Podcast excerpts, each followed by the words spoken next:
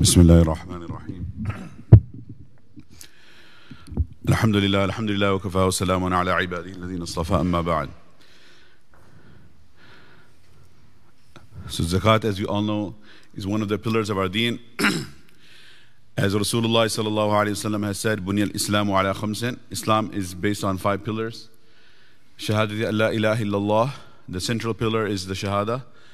وإقام الصلاة وإيتاء الزكاة وصوم رمضان وحج البيت من استطاع إليه سبيلا and there are four pillars Salat, Zakat, Sawm and Hajj so it's one fifth of, uh, of the structure of Islam of the core structure and there are many virtues of discharging Zakat and many warnings are not discharging Zakat the fadail but the crux of uh, today's discussion will be on the fiqh of Zakat how we can actually calculate it and ensure we fulfill this obligation in the correct manner. we learn the knowledge of, fada'il to encourage us to discharge this obligation and other obligations. And along with learning the fada'il, we have to learn the masail to learn how to do it in the correct manner. The knowledge of fada'il answers the question of why, and the knowledge of masail answers the questions of how.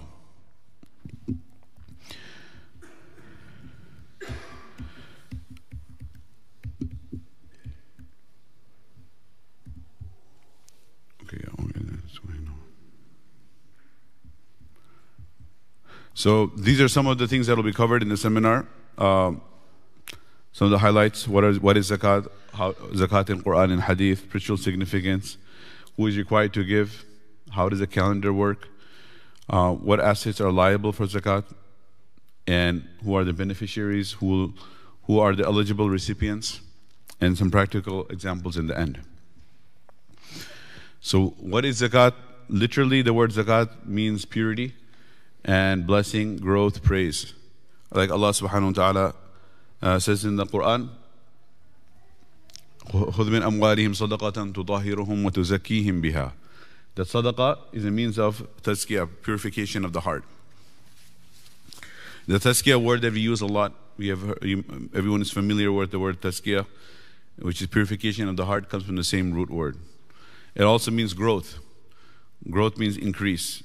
Uh, like zakat zar'u ida nama, meaning the, gro- the crops they are growing. They use the word zakat for that too. And zakat will become a means of the growth of one's wealth, inshallah, if done with ikhlas and sincerity. And in the Sharia, it's تمليك بعض مال جزما عينه شارع لفقير مسلم لله تعالى. It means to transfer the ownership of a portion of one's wealth. That portion is determined by the Sharia as two and a half percent uh, to a deserving individual who is outlined by the Sharia for the sake of Allah subhanahu wa ta'ala. So there is transfer of ownership which is necessary, tamlik. And it has to be uh, without taking anything in exchange, any compensation, not in exchange for any services. And it is not a portion of one's income, but rather a portion of one's savings. That is a big difference between zakat and income tax. Income tax is on the income, and zakat is on the savings. Um, these are some ayats about it. Allah subhanahu wa ta'ala says, Aqimu salata wa atu zakah. These commandments are bracketed together. Establish the salah and pay the zakah. Warka'u ma'ar raki'een. And do ruku' with those who bow. Likewise in Surah Baqarah, Allah Ta'ala says, um, الَّذِينَ يُنْفِقُونَ أَمْوَالَهُمْ بِاللَّيْلِ وَالنَّهَارِ those who are giving out of their wealth by night and by day, بالليل والنهار. So that means it's not just one specific time. They are continually spending the path of Allah. الذين ينفقون أموالهم بالليل والنهار سرا وعلانية in private and in public. فلهم أجرهم عند ربهم they will have the reward with their Lord. ولا خوف عليهم they will have no fear ولا هم يحزنون nor will they grieve. Highlight of this ayah is that sometimes it is recommended to give it privately when we want to hide the identity of the recipient. Sometimes it is actually recommended to give it publicly when it is a public cause, like a uh, donation drive, fundraising drive for a public project. In those occasions, we can donate publicly. And if there's a specific individual who has a need in his family and to maintain his honor, we do not have to publicly um, disclose that information, expose the individual. So sometimes private is better, sometimes public is better. And in Sahih Bukhari and Muslim, the Muttafaqun Alayh rigorously authenticated hadith, Rasulullah wasallam said that in Allah azza wa jalla qad iftarada alayhim fi amwalihim. The zakat money should be taken from the people, from the min ihim from the wealthy, and fatuda'u fi faqara'ihim, and distributed amongst the poor. so over here, the thing the scholars point out is that unless there is some um, huge um, catastrophe or disaster somewhere where everyone should help out, generally the system of zakat is such that if it is taken from the same people within the same country, within the same region, uh, أغنيائهم and فقرائهم, meaning the same uh, region, the poor people are taken care, their needs are taken care of by the rich of that same area. So keeping the zakat within the same area is understood from this hadith in general the spiritual significance of zakat, as the ayah mentioned, تطهرهم وتزكيهم بها. It is a means of purification of the soul from greed and purification of one's wealth as well from impurities. And it creates a bridge between the affluent and the needy, bringing them to closer together. The reason the, the poor become closer to the rich is because their needs Allah is fulfilling through them and the reason the rich get closer to the poor is that they realize that it is through them they are getting the re- reward of sadaqah and zakat. And they must believe that they will be in greater need of the thawab of the zakat and sadaqah on the day of judgment than the poor individual is in need of food and money today. Meaning, I need the thawab of this sadaqah on the day of judgment more than the poor person needs the food to survive today. So, each one is fulfilling the need of the other. And it uh, creates a more equitable distribution of resources. It increases barakah in one's wealth. And most important reason, of course, is that basically it is a command of Allah subhanahu wa ta'ala. It's an obligation. So it is a vital duty we have to all fulfill. Um, what is a, an example of the reward? So in Surah Al-Baqarah, ayah 261, Allah subhanahu wa ta'ala says, مثل الذين ينفون أموالهم في سبيل الله كمثل حبة those who spend their wealth in the cause of Allah are like the grains of corn. Uh, then what happens? أنبتت سبع سنابل في كل سنبلة مئة حبة become 700 grains. والله يضاعف لمن يشاء. So Allah can grant even more beyond that. So 700 times, 7,000 times, million times beyond our imagination, Allah will give the reward. Allah subhanahu wa ta'ala compares here interest to zakat and sadaqah that وَمَا أَتِيتُم مِّن رِبًا لِيَرْبُوَ فِي أَمْوَالِ النَّاسِ Whatever you give out in usury uh, to increase your wealth, فَلَا يَرْبُو عِنْدَ اللَّهِ In the eyes of Allah, that will not increase. The numbers may increase, but the tension, the headache, the stress, the anxieties, the problems with that wealth will increase. وما أتيتم من زكاة تريدون وجه الله فأولئك هم المضعفون. Whatever you give in charity to desire Allah's approval, this zakat, this will increase your reward in the dunya and in the akhirah. Along with the virtues, the good news, there is also the warnings. As Rasulullah was a Bashiran wa Nadira, the Quran is filled with targhib and tarhib. So the warning is, وَالَّذِينَ يَكْنِزُونَ الذَّهَبَ وَالْفِضَّةَ Those who hoard gold and silver. Surah Tawbah. وَلَا يُنْفِقُونَها فِي سَبِيلِ اللَّهِ And they do not give it in the path of Allah. فَبَشِّرْهُمْ بِعَذَابٍ أَلِيمٍ You can inform them they will receive a grievous punishment. يَوْمَ يُحْمَى عَلَيْهَا فِي نَهَرِ جَهَنَّمٍ On that day it will be heated up in the fire of Jahannam. فَتُكْوَى بِهَا جِبَاهُهُم Then they will be branding their foreheads because they would frown when they would see the uh, faqir coming to ask for money. وَجِبَاهُم Their sides because they would turn their back, side to him. وَظُهُورُهُم And their backs because then they would turn their back 180 degree. هذا ما كنستم لأنفسكم This is what you used to hoard for yourselves. فذوقوا ما كنتم تكنزون Now feel the pain of what you hoarded. So this is a very severe warning indeed. In Bukhari, there's a longer hadith here. The summary of this is that, as you can read, the wealth will be made like a poisonous snake, and it will encircle his neck, and it will bite his cheeks, and he will say that ana kanzuk, ana maluk, ana kanzuk. I'm your wealth, I'm your treasure. So this is not just a, a very terrible nightmare. This is a reality. And this is a haqiqah that Rasulullah is warning us. The reason he's warning us is because of his love for us and he wants to protect us from this. Now, moving on, that was a quick overview of some of the virtues and warnings. The actual masail now, who is required to give zakat?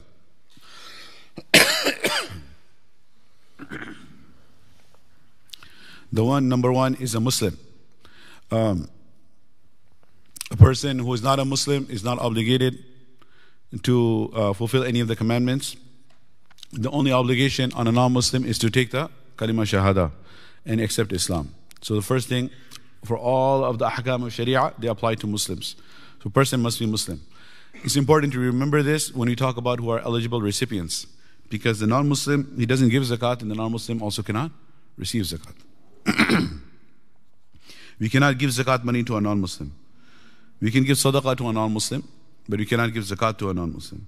So all of the restrictions for uh, zakat, uh, for um, all the sadaqat wajiba, all the farad, all the obligations, whether it's zakat, whether it's sadaqat al-fitr, whether it's fidya, kafara, whether it's a vow, another, we cannot give any of those sadaqat wajiba to a non-Muslim. Um, and the sadaqah nafila, nafal sadaqah, we can give to a non-Muslim. So over here, but we're not talking about recipient, we're talking about who's giving here. I just mentioned that it's for, for us, we don't need to really uh, worry about is it fair or not. We have to figure out if that is what Allah wants or not, and that's where we stop. But in, just from the perspective of presenting it to non-Muslims who do not believe in Allah and believe Allah is fair, for them we we can add this point that look, the Muslims are the ones who give it and they're the ones who receive it. The non-Muslims they don't have to give, so therefore they don't receive. That's not for us because we already believe the order of Allah is fair. Number two, adult. The obligation of zakat does not apply to children's wealth. so if there's a not, not baligh, not physically mature young boy or girl, then they do not have to give zakat. If they have money that belongs to them, it's in their name. Um,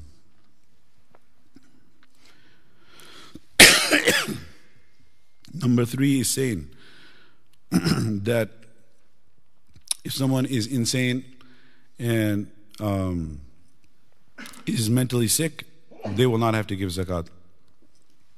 They are exempted from all the ahkam of sharia.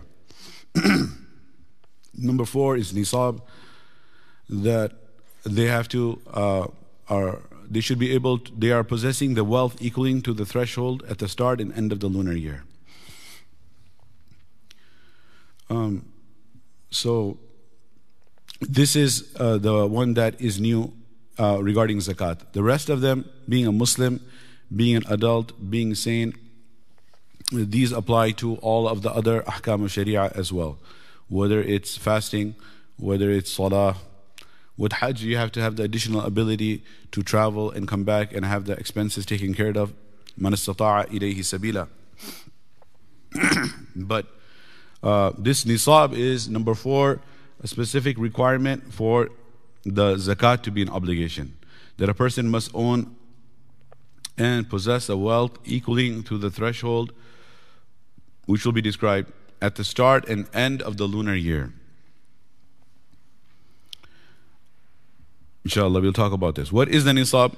Nisab is a specific amount determined by the Sharia, and there are two variations. There is a nisab of gold which is 87.48 grams. In the time of Nabi sallallahu alayhi wasallam, there were coins known as mithqals or dinars. So it was it was 20 coins, um, which is 87.48 grams, and silver it was 200 dirhams, which is 612.36 grams.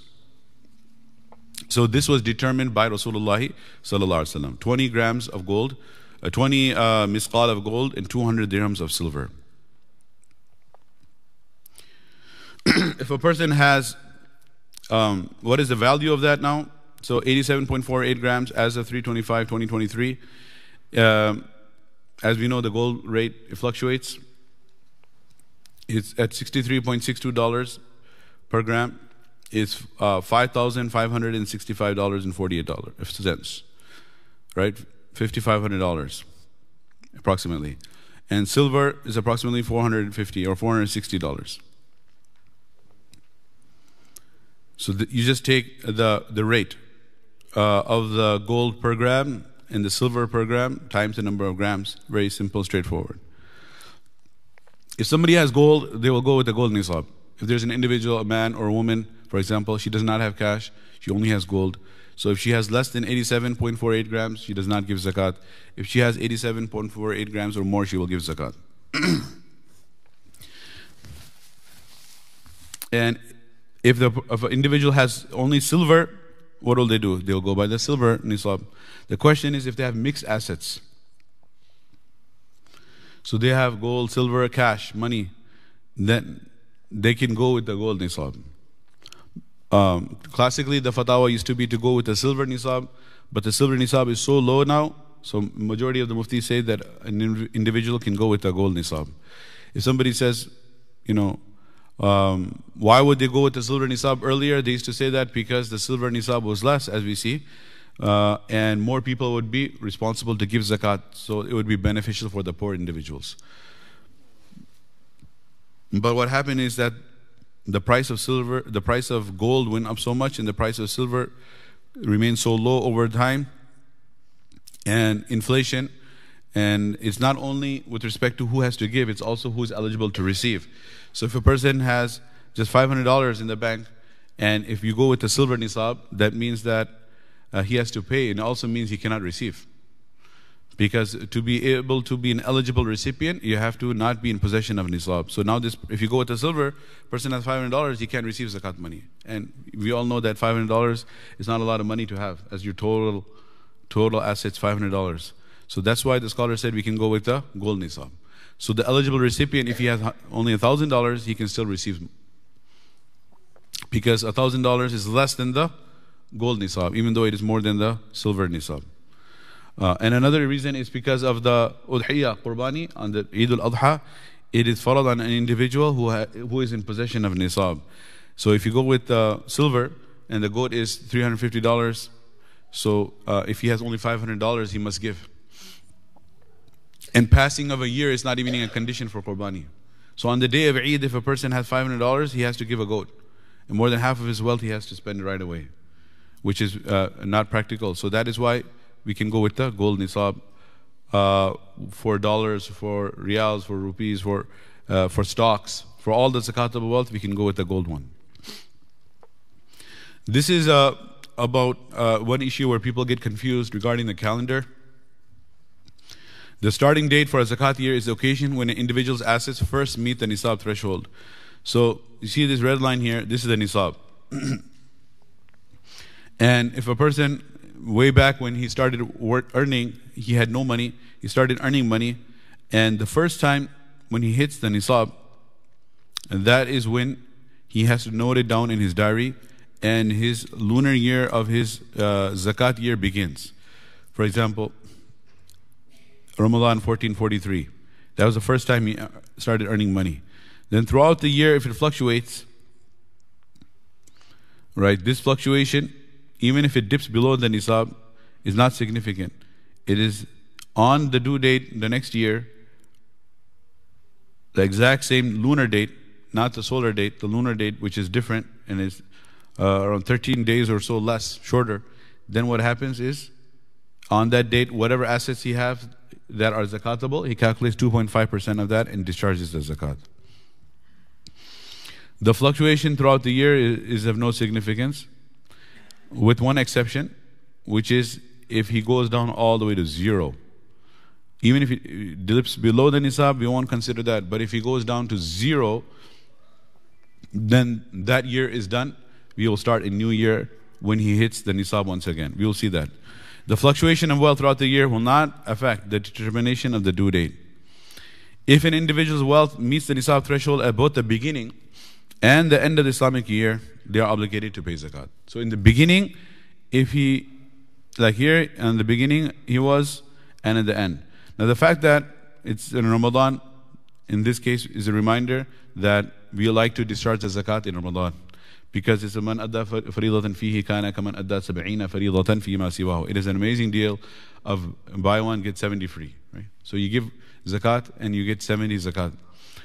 Um, but what if your first date is in Rajab? So um, your zakat would be followed on, on, in Rajab. So you can change the date the first year by prepaying in zakat, uh, zakat in Ramadan, even though it's not due, and then you change your date. Like Rajab, Sha'ban, Ramadan.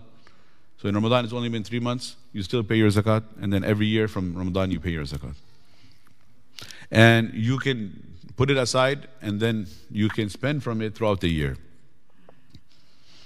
Because people may be needy throughout the year. If everyone is discharging only in zakat uh, in Ramadan, how will people's needs be fulfilled throughout the year? So you can take it, put it aside, and then distribute it as the, the needs arise.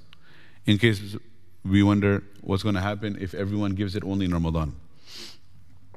So this is about the fluctuation in the year. The next slide shows us that if someone loses all their assets and their wealth falls to zero, then they will need to reach, reach the nisab threshold once again to restart the zakat year. so what happened here is that uh, when he hit the nisab here, which is in Shawwal, his year started, but he went up his assets, it went below the nisab, that's fine. But when it hit zero, khalas. When he hit Safar, this time from where was it, Shawwal till Safar doesn't count. Um, and this doesn't count in the calendar counting. MashaAllah, when he hits the nisab once again in Rabiul Awal, at this point, from here you start a new year. So the zakat will be due from Rabiul Awal to the next Rabiul Awal. If, as long as he doesn't not hit zero throughout the year. Whenever he hits zero, it resets the year. This means that the date for the beginning of the new year will reset. So, uh, what's the summary of this? Summary of this basically is that look, uh, there's one date where a person uh, discharges his zakat. Typically, for example, it could be Ramadan 20th, 21st, or 25th, or Ramadan 15th. So on that date every year, you calculate your, all your zakatable assets and discharge 2.5%. That's all you have to do. Whatever fluctuation happened throughout the year, you do not have to consider that. That means if you um, lost a lot of money a few days before the due date, that will not go into the calculation. And also on the flip side, if you earned a lot of money a few days before the due date, that will go into the calculation, even though it has not remained in your possession for an entire year. So if you earned or inherited uh, a huge sum of money, like a week before your due date, that will be part of your calculation. And if you lost a lot of money in the in stocks uh, before the due date, it will not be part of your calculation, even though you may have held it majority of the of the year. What are the assets liable for zakat? So we have to give zakat on gold and silver, right, and on cash and business merchandise, livestock, and agriculture. So we're going to be talking about one, two, and three. We're not going to go into the detail of livestock, livestock which is uh, has a lot of uh, zakat for cow, um, cows, camels, um, sheep, goats, horses. As that is not typically things that people are in, uh, investing in, and agriculture for farmers. So they have, they have ushur and kharaj. These two we're not talking about. If people have questions regarding number four and five, uh, they can um, send an email and we can work on that with them. Number one, two, and three, these are the ones that are uh, more common. Business merchandise refers to anything bought with the intention of selling for profit. Anything you buy with the intention to sell is called business merchandise. عروض التجارة. Assets not liable for zakat, jewelry, other than gold and silver. So, other than gold and silver, even if it's um, platinum or diamonds or um, jewels, rubies, emeralds, uh, cars, they're not liable for zakat. Household appliances, any property, if it's your home that you live in, it's not liable for zakat. If it's a rental home, there's zakat on the rent that you receive, not on the value of the property. So these things are not liable for zakat. Right? So th- what is liable? You have to give zakat on gold, silver, cash, business merchandise. These are the three main things. Stocks um, falls under something that you buy with the intention of selling it. So it falls under number three. And these are things you don't have to give zakat on. Zakatable versus non-zakatable, the types of assets, right? These are the ones we covered: gold, silver, cash, livestock, agriculture, business. Non-zakatable. Now this is important where the non-zakatable is divided into two things. They're necessary and beyond necessary. Why is it divided into two. Because non zakatable assets, meaning you don't have to give zakat on it, and it's necessary, meaning your home, your car, um, and basic furniture. These are non zakatable assets. You don't have to pay zakat on them, and they're necessary for you to have. And then there are non zakatable assets which are beyond necessary, like additional vacation homes, additional rental properties, additional uh, luxury items, uh, boats, yachts, or you know, artwork or expensive things. They're non zakatable. Diamonds, rubies, emeralds, they're non zakatable. There's no zakat on them, but they're beyond necessary. And why do we need to make this distinction between necessary and beyond necessary if they're non zakatable? It's because it may play a role, it will play a, role rather, uh, to determine whether a person is eligible to receive or not. So there are three categories of people. Two categories are well known, and there's a middle one that we may not realize. Three categories. One is the one that is a faqir, miskin on the matraba. He's toiling in the dust. he doesn't have anything. So he is not liable to give zakat, nor is he eligible. No, he is not liable to give, and he is eligible to receive. Right? Liable meaning responsible, eligible meaning uh, legitimate right he has. So he's not liable to give and he is eligible to receive because he's miskinun da matraba. He doesn't have. Does he have zakatable assets? No. Non zakatable assets, does he have beyond necessary? No, he barely has necessary. Nothing. And on the other hand, you have the individual who has zakatable assets, who has gold, silver, cash beyond the nisab. so he is um, liable to give zakat and and and he is not eligible to receive. He cannot receive because there's say there's a millionaire, he has homes and he has a lot of gold and silver and he has bank balance more than five thousand dollars. He has five hundred thousand dollars, so he is not eligible to receive and he is liable to give. But there's a middle guy. This is the confusing one. If you look at his accountable assets, he doesn't have cash. He spends it all. He doesn't have gold. Uh, so, does he have to give zakat? He doesn't have to give zakat. But when you look at his, everything he has are non-zakatable. But the non-zakatable assets that he have, he has necessary ones like one home, one car. But then he has a lot of beyond necessary ones, like he has vacation homes, for example. So when it comes to paying zakat, we'll say, hey, you, you don't have to pay zakat. Why? Because you don't have zakatable assets. But when it comes to receiving zakat, we will say you cannot receive zakat also. He will say, I don't have the nisab. Look at my bank balance, it's $200. But then you have beyond necessary assets. Like you have a whole additional home. So we'll tell him that you can't go and collect zakat money, you need to liquidate those beyond necessary non zakatable assets. So this person is in the middle. He's not uh, liable to pay, nor is he eligible to receive. He's not liable to pay. There's two nisabs. It's called nisabu wujubi zakat, nisabu hirmani zakat. One is the nisab, if you reach it, it's wajib, you must pay zakat. And then another one is a nisab, when you reach it, you can, you, it's haram for you to receive zakat. So this person, he has not reached the nisab where he must pay, but he has reached the nisab where he cannot receive. Okay, so this is the beyond necessary category here. There are a few more slides about this. Look, necessary things is considered household goods, clothes, cars, house furnishings. So if there's a, per- this is important because if there's a person, remember the nisab of gold we said was, say, $5,000. So um, if there's a person, he doesn't have $5,000 in the bank, uh, he only has $1,000, but he has goods in home, he has clothes, cars. If you ask him to put everything up on eBay, he will be past the nisab. Is he mandated to sell everything? No. He, it is necessary, it is permitted, permitted for him to keep the necessary non-zakatable items and not include that in the calculation for his eligibility for, for receiving zakat. So these are the necessary non-zakatable things that don't go into the calculation.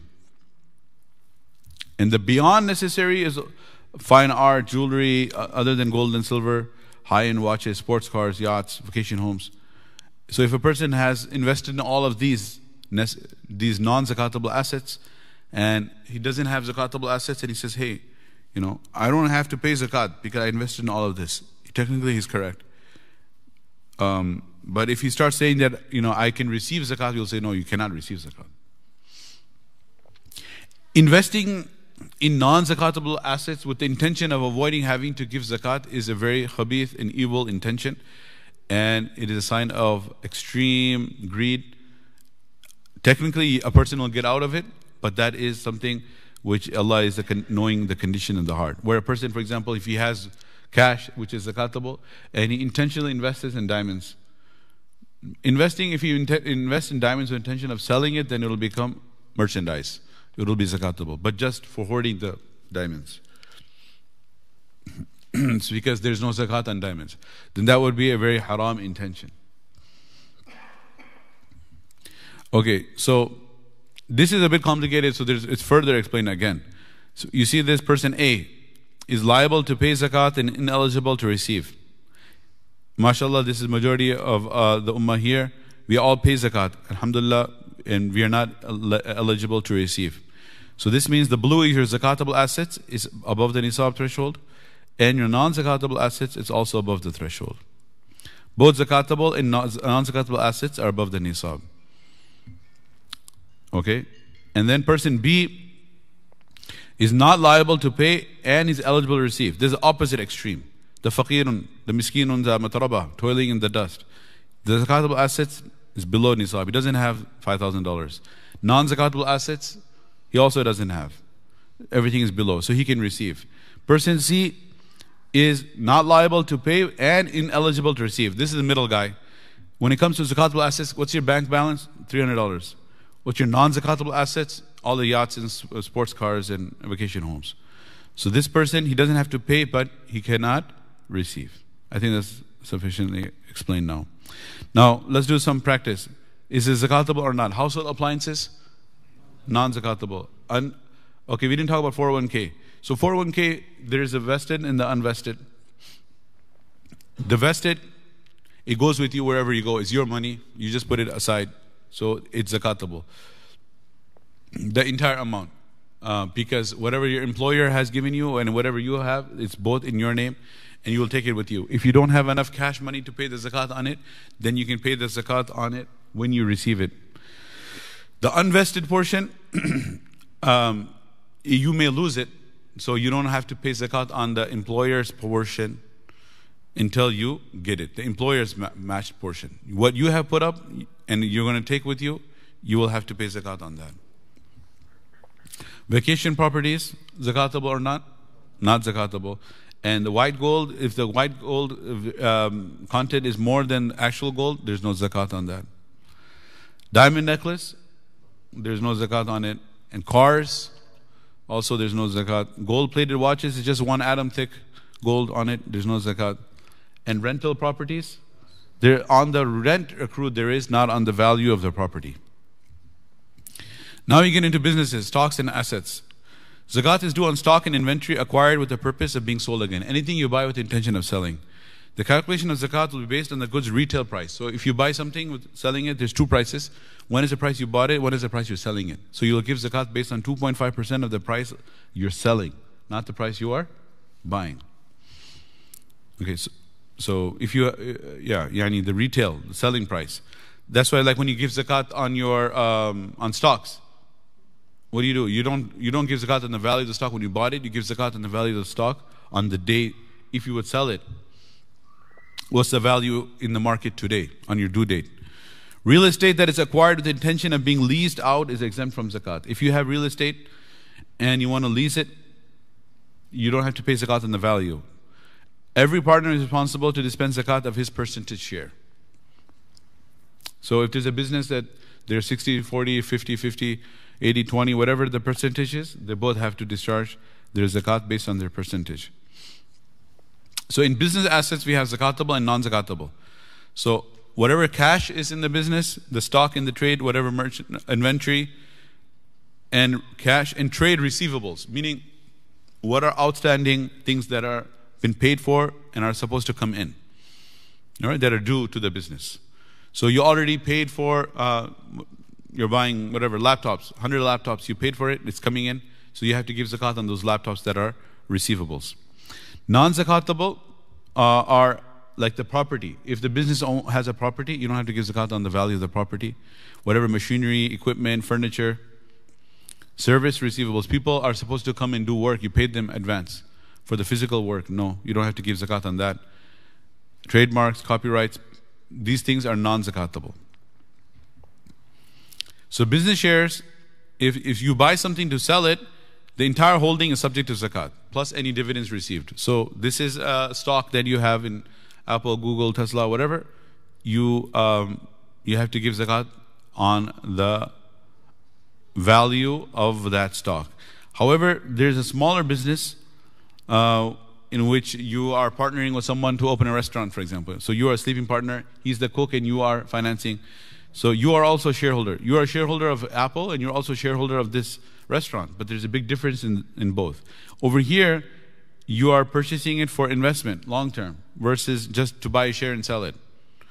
So over here, in the what will happen is you will pay zakat on the dividends, of course, just like the rental income and percentage of zakatable business assets. So you go back to that restaurant and see, okay, what's the value of the restaurant? How much of the restaurant, the value of it is the property and the machinery equipment, the furniture? These things are non-zakatable. You don't have to pay zakat on that. In the business, the business account, how much cash is in there? What's the inventory? If you're selling things in the business, just have to give zakat on the zakatable business assets portion, not on the non-zakatable business. This is when you are holding on to the share in the business long term. But if you are buying and selling a stock, the same thing applies with Apple. Part of the value of Apple is the cash that they have billions of dollars. Part of it is their headquarters, their building, their, their property Apple owns. They have definitely a lot of machinery and equipment. These are non-zakatable parts of the value of Apple. But why do you have to give zakat on the entire share of Apple that you have? Not on, you don't go into your shares of Apple and divide it into zakatable and non-zakatable. The reason is that the whole share you are buying and selling. You're not like a, you're not uh, an owner of the company for long term. So the whole share is now become like uh, stock and trade, where you buy and sell. It's, uh, it's like just like somebody buys and sells cars, somebody buys and sells laptops. You're buying and selling the shares. But over here, you're not buying and selling in the business. So when you have a share in a business, then you divide the value of your share into zakatable and non-zakatable. Someone has further questions on that, we can talk about it afterwards. Um, the, biggest portion of this presentation are the Q&A at the end. That's why I'm going through all the material quick.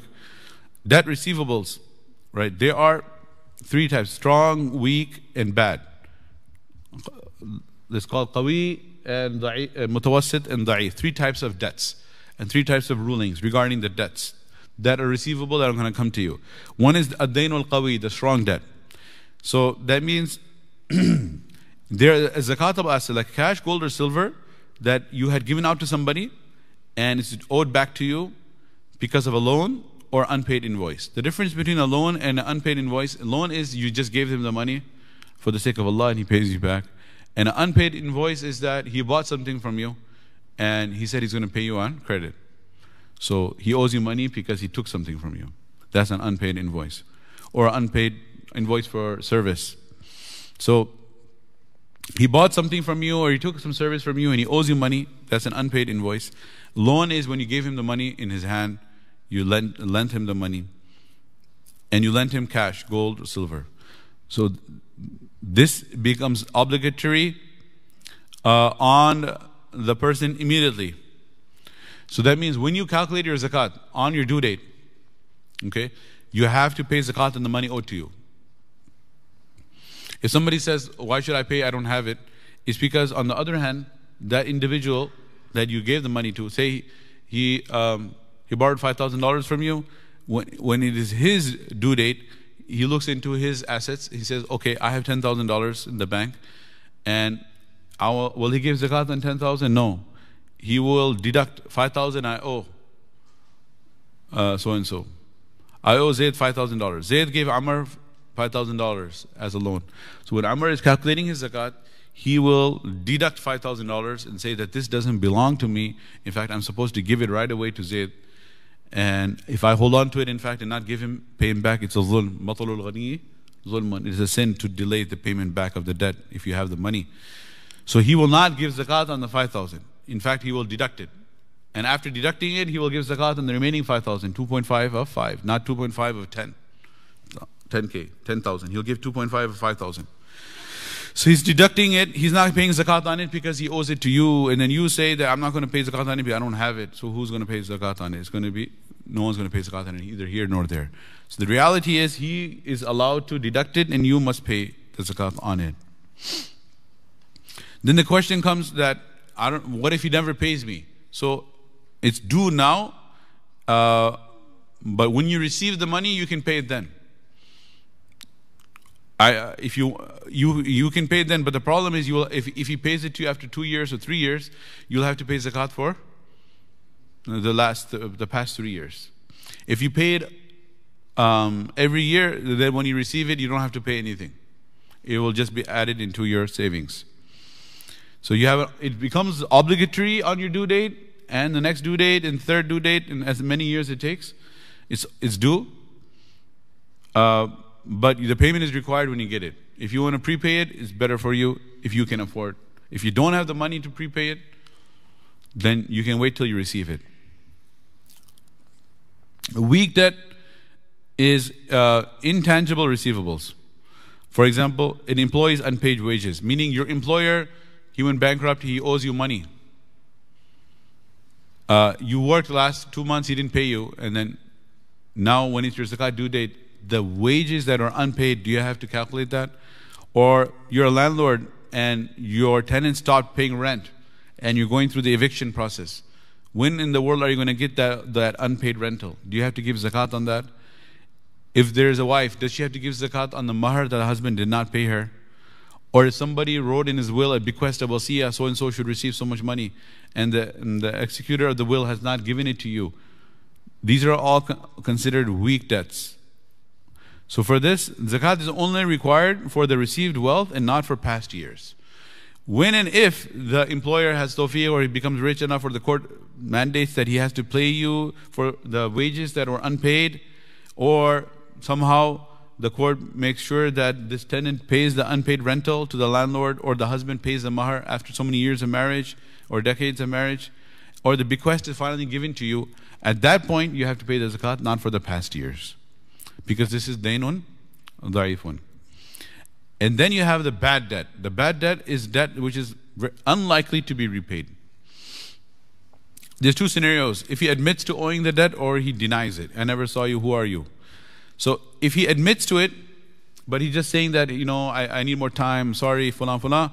In this case, if the debtor, whether solvent or insolvent, meaning whether he has money or doesn't have money, if he acknowledges the existence of the debt, uh, then you cannot exclude it from the zakat liability. You have to include it. Right? If you don't pay it now, pay it when you get it. But you have to pay for all the past years. However, if he's unable to recover his debt despite his acknowledgement, then it's not subject to zakat. You can just give up.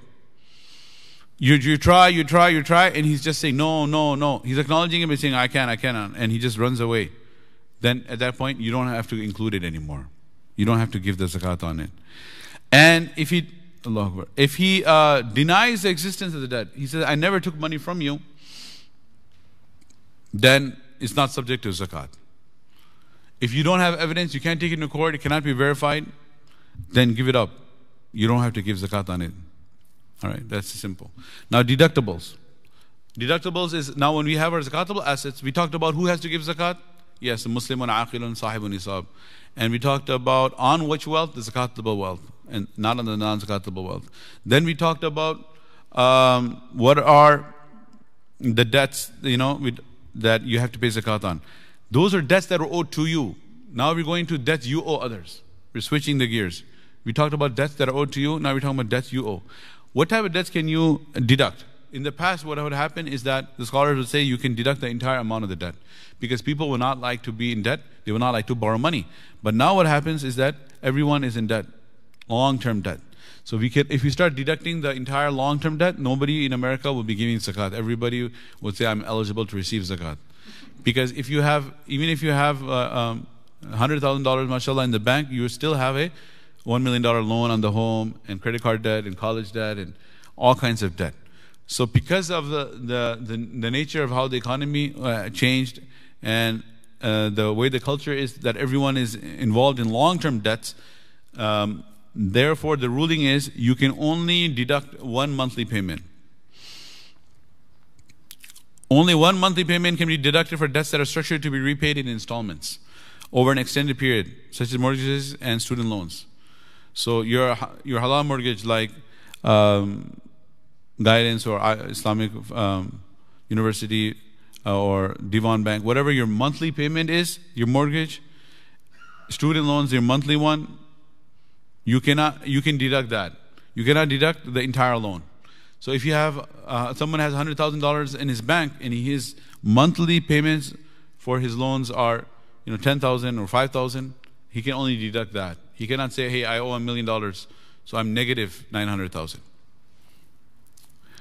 Short term, short term is there's a friend you borrowed the entire or cousin or sibling, you you owe the entire amount. The total amount of the short term is due, so you can deduct that. You, so if, um, if there was uh, some emergency in the family and you borrowed ten thousand dollars, five thousand dollars, you can deduct that entire amount because you have to pay the entire amount off as soon as possible. So you can deduct that. Uh, what are other things you can deduct? Unpaid essential living expenses, such as utility bills. Like this month, whatever utility bills you have, you can deduct those. Um, goods purchased on credit. If you have a debt that you for this month monthly payment on something, you can deduct that. If you're fulfilling the mahar now, you can deduct that.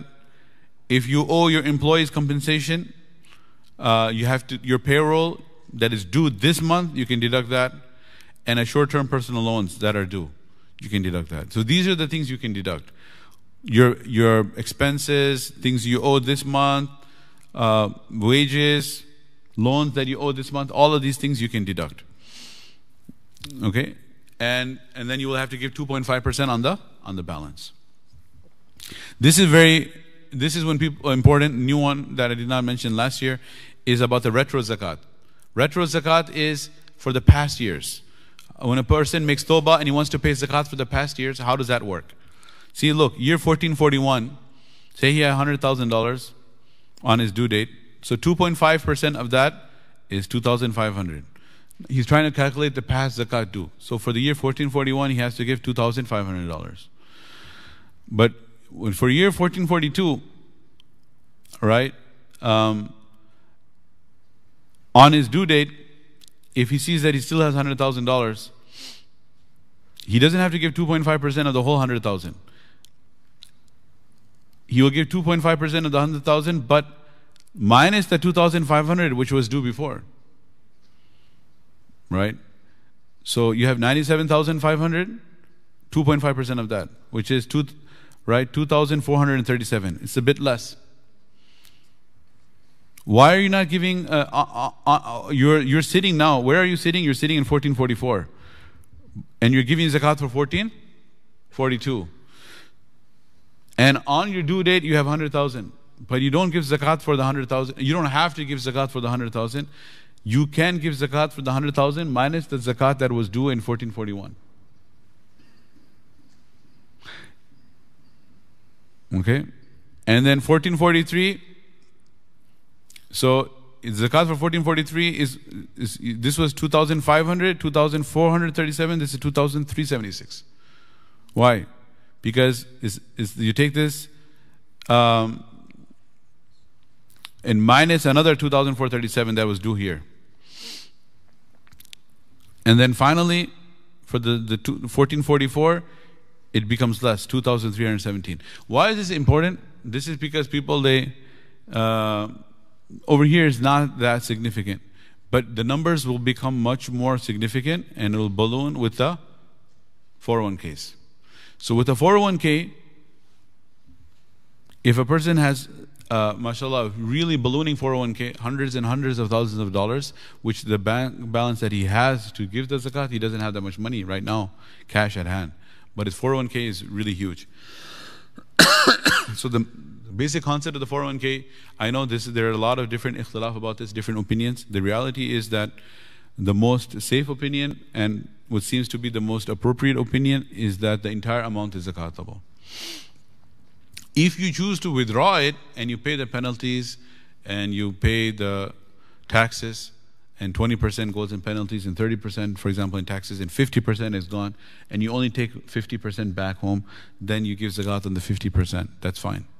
But if you choose not to pay the penalties, then you didn't pay it. And if you choose not to pay the taxes, then you didn't pay it. Then what happened? The entire amount was rolled over and invested. So the entire amount is zakatable. It's just like basically if somebody thinks that you know you put it under your mattress, you put it under your pillow, or you put it in a bag, or you didn't even just do that, rather you invested it because it's not just stagnant, it's in being invested. So if it's being invested, the entire amount is being invested. So the entire amount should be zakatable. People get hung up over the fact that, oh, if I would if I, I don't have access to it. Well, you chose not to, right? No, if I do take it out, then I'll have to pay a penalty, but you didn't take it out. So if you do take it out, take the pay, if you do pay the penalty and pay the taxes, it's not going to be zakatable. So if your 100,000 becomes 50,000, only 50,000 is zakatable. But what did you do? Did you have the choice? Don't you have the choice? Nobody put a gun to your head. Do you want to pay the penalties and the taxes and prematurely withdraw it, or do you want to keep the whole thing invested? So you made the active choice of investing it. So since you made, so the entire 100,000 is being invested. Year after year and year, 100 becomes 200, 300, 400, 500, 600,000. So then a person will say that um, if I want to calculate the, um, the zakat for it, the 2.5% of the million dollars, I don't have that cash at hand because whatever I'm earning, I'm spending. So then we will say that the fuqaha state that wait, uh, just on your due date, calculate and keep on calculating the value of your 401k on your due date and keep it aside. And when uh, you reach retirement or you withdraw at that point, then you'll have to pay for the for the past years. And that is where this calculation will help you. This is where this calculation will really help in and, and it will this, uh, the numbers will be quite significant the difference because you have over here 4 years and you're only talking about $100,000 right so if you take this 4 years make it 30 years and then the 100,000 becomes two, three, four, five, six, seven hundred thousand, then the difference will be every single year you see once you um, you owed it, then you take that out, the amount that you owed. So therefore, year 1444, uh, zakat due is 9,631. So this is giving zakat for previous years. The last thing I believe is the beneficiaries of zakat. Who are eligible recipients? This is the ayah of the Quran. إنما الصدقات للفقراء والمساكين Zakat is due to the fuqara and masakin. The poor, fuqara, faqir, he has wealth but below the nisab. Masakin are, have no wealth. إنما الصدقات للفقراء والمساكين والعاملين عليها those that are appointed by the government, the zakat collectors. Um, والمؤلفة قلوبهم the new Muslims that needed support in the time of Umar radiallahu anhu, this became mansukh, abrogated. Nabi sallallahu would give zakat money to new Muslims. New Muslims can still receive zakat if they are eligible. But a wealthy new Muslim, like Abu Sufyan, who had a lot of wealth, radiallahu anhu, Nabi sallallahu gave him additional camels and goats and sheep for reconciliation purposes, to prevent harm. But now, um, the time of Umar radiallahu anhu, this was abrogated. Slaves, they do not exist anymore. وَفِي الرِّقَابِ غَارِمِينَ Those who have debts. They are burdened by insurmountable debt, meaning their debt exceeds their assets, so they're negative, below the nisab. A person may have, the nisab is $5,000, he has $6,000, but he owes urgent, like a short-term debt of 10000 so he's negative. وفي سبيل الله, this refers to the Muslim soldiers the mujahidun fi sabilillah, and the traveler, wabn sabil. The wabn sabil traveler is the one who has assets at home, but he has no access to them. In the past, when they could not transfer money, there's somebody who has a lot of money at home. He's lost. He lost his money with him in Hajj or during his journey, so you can give him money. If he was poor traveler, he's already included in the first category. This is a rich traveler who doesn't have access to funds, which nowadays would not generally apply because we can easily transfer funds. So these are the, the categories specifically mentioned. Uh, the most important for us would be those who are poor and needy, and the other one that applies are those who are in debt. Okay. Zakat cannot be given to the following individuals. A person cannot give to one's children, all the uh, grandchildren, great grandchildren, likewise parents, grandparents, and spouse. So these are the three relatives. Going straight up, parents and grandparents, straight down, children, and grandchildren, and spouse across. That means besides these, a person can give. So a person can give zakat to siblings and uncles and aunts and cousins and nephews and nieces. In fact, they will get double the reward. Once for discharging zakat, second for helping out the family. Number uh, next one is after the family is Banu Hashim, the descendants of Rasulullah sallallahu alaihi wasallam. Ali, Abbas, Ja'far, Aqil, Harith bin Abdul Muttalib. Descendants of Ali is Hassan and Hussein, radiallahu anhuma. So the family of Rasulullah sallallahu alaihi wasallam, Nabi sallallahu alaihi wasallam said zakat is haram upon them. It also doesn't mean that they should not be helped. They should be helped through nafal sadaqah. If they need help, it is highly rewarding to help the family of Rasulullah sallallahu alaihi wasallam, but not through zakat. Number five, a non-Muslim. As I mentioned in the beginning, we cannot give zakat to non-Muslims. And a wealthy person who is in possession of an nisab, naturally we cannot give them zakat. Uh, not only a person who we talked about who has zakatable assets more than nisab, even if a person has non-zakatable assets that are not necessary beyond nisab, we cannot give them. And general welfare projects in madrasas, hospitals, for construction directly we cannot. If there's needy students or if there's a fund for needy for for um, patients uh, who are needy, and the money is given to the patients in the hospital, right? You give them the medication, you give them the money, then they pay their fees, or the students you give them the scholarship, they pay their fees, then it's then it's permissible, but not just straight into the building because the tamlik is will not be found. Where you are not making a eligible needy recipient the possessor and owner of the zakat fund. Right? Likewise in masjid construction. So there is no faqir who is involved who is taking the money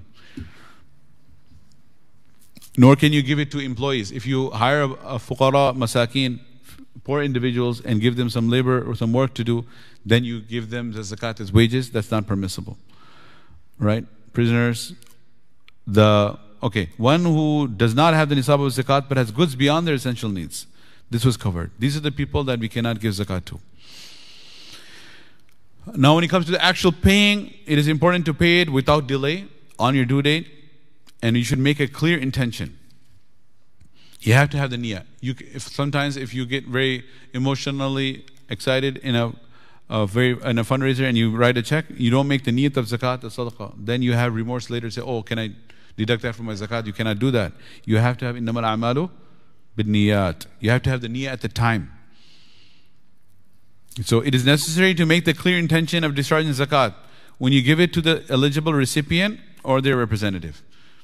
So the eligible recipient is the faqir himself or their representative. Like at Dar the students who are eligible, they sign that, you know, we are signing Dar Salam to be our representative to collect zakat money on our behalf after going through a whole form, clicking off, I do not possess any nisab of gold. I do not possess any nisab of silver.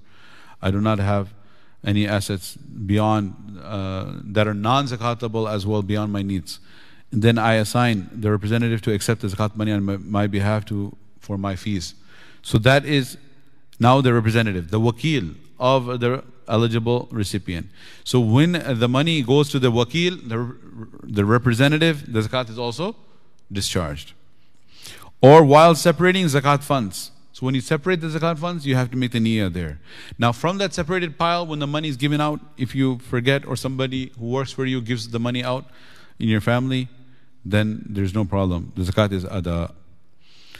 Um, you may use your own wealth to pay the zakat for your spouse or for your adult children as well, as long as they have permission and acknowledgement. So if you pay your zakat, you pay your own zakat, you pay your children's zakat, you pay your wife's zakat, that is permissible as long as their niyyah is also there. Okay, to ensure the validity of zakat, the recipient must have complete ownership and unrestricted control. So you have to give it to the, the recipient.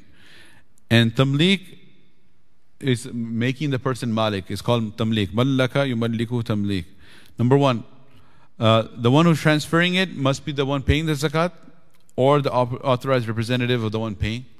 So you are yourself making the person malik. The recipient is an eligible living person or their authorized representative. You cannot give zakat to a dead person. For example, he needs money for his funeral. So his estate is not an eligible recipient. You can give the zakat money to the son, for example, who does not have money to for the burial shroud of his father. And as I said, it, it cannot be for payment for services.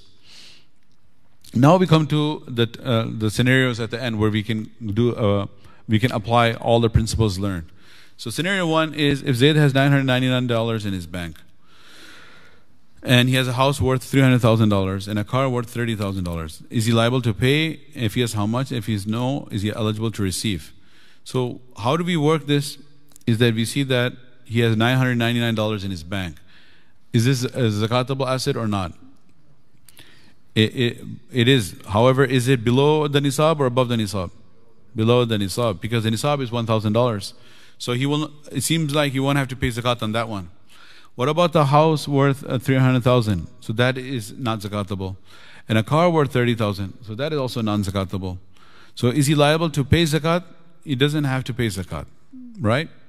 Because the nisab is $1,000. So he does not have to pay. Um, is he eligible to receive? So most of the matters that we have been discussing are black and white, very clear. Uh, what is zakatable, what is not zakatable, who's eligible to receive, who's not. The one gray area where there is an ijtihadi matter, which is subjective, is when you define uh, the non-zakatable assets are divided into necessary and not necessary.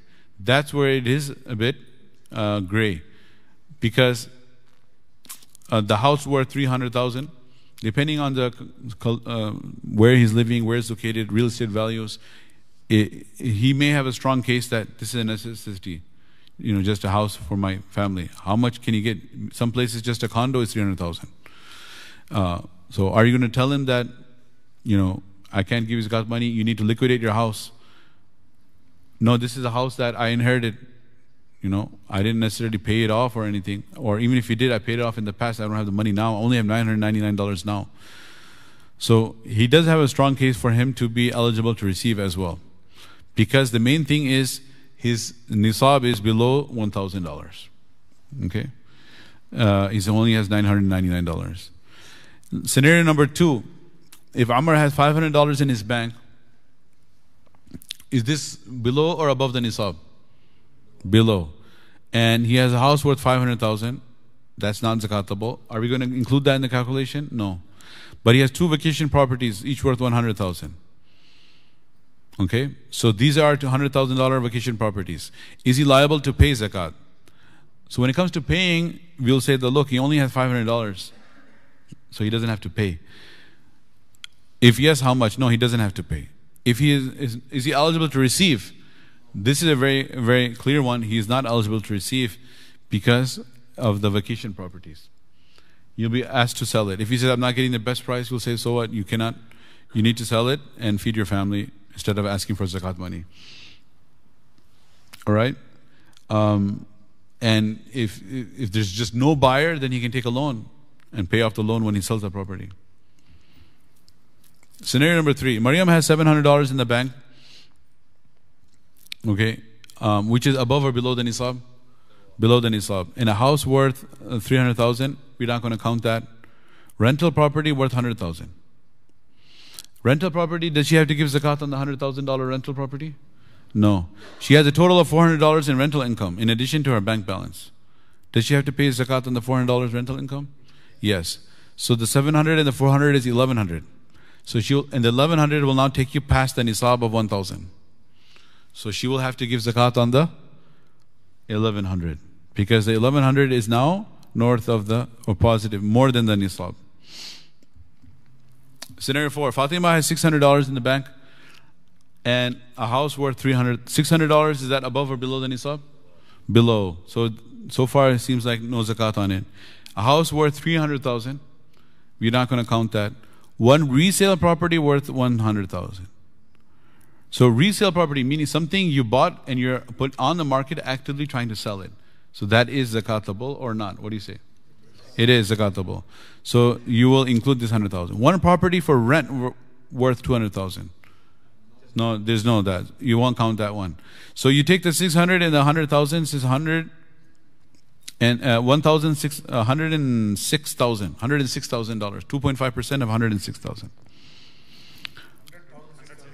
No, wait, wait. $600 in the bank. Oh, house property worth 300,000, resale property worth, yeah. So this 100,000 is zakatable and the 600 is also. So 100 and uh, 100,000 and 6. Yeah.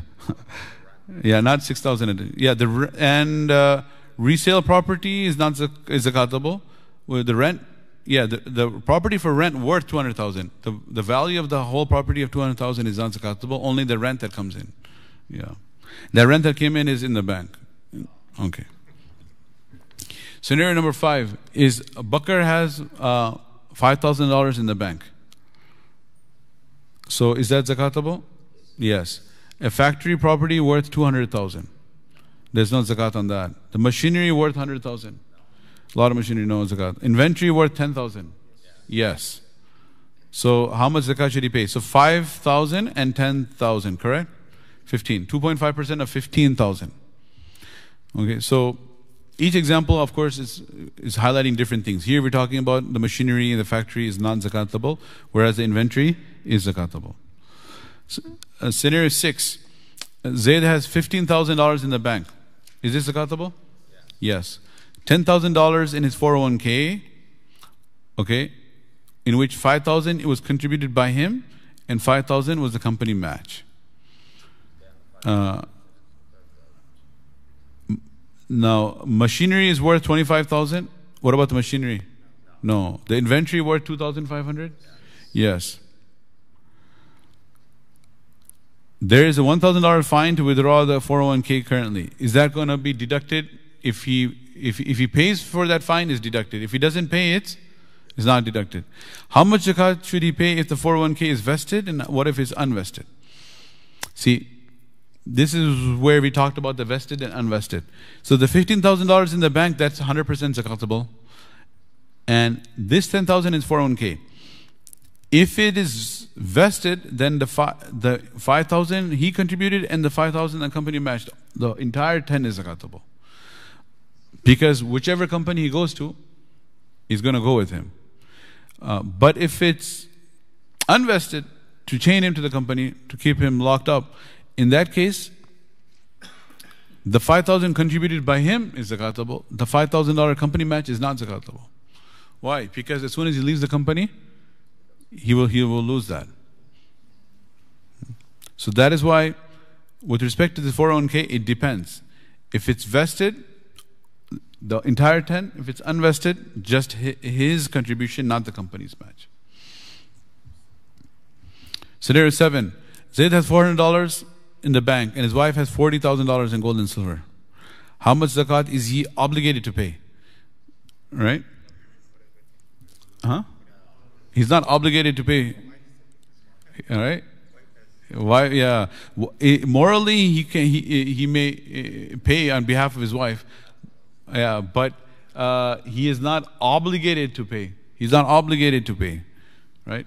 The the wife can pay zakat on her uh, must pay her own, and if her husband helps her out, that is very kind. No, no. The question was, how much zakat is he obligated to pay? Zayd is not obligated to pay anything. The wife is obligated to pay on her own. Right? Huh? He should. Ya ayyuhalladhina amanu qu anfusakum wa ahlikum nara. All those who believe, save yourselves and your family members from the fire of Jahannam. So just like he should ask his wife to, did you pray Fajr? Please pray Fajr. And she should ask him, You pray Fajr. Likewise, he can ask her that did you discharge your zakat? Make sure you do so. And if she he can offer, he is not obligated to offer. He should he offer? Yeah, it's absolutely rewarding. It's absolutely rewarding to offer. Scenario eight: Zainab has ten thousand dollars in the bank. So does she have to give zakat on ten thousand dollars? Absolutely. Gold that she wears worth fifty thousand? Yes uh, silver that she does not wear worth 1,000. Yes. So the point here is whether you use it or not, you have to give zakat. Diamonds worth 30,000? No. So she has to give zakat and 10,000 plus 50 is 60 plus 1, 61. 2.5% of 61,000. Okay. So alhamdulillah, that brings us to the end of it. But we have one thing I wanted to show you is all of that what we learned is put together in one calculator. If you go to our website, masjids.org zakat calculator, um, I'll just open.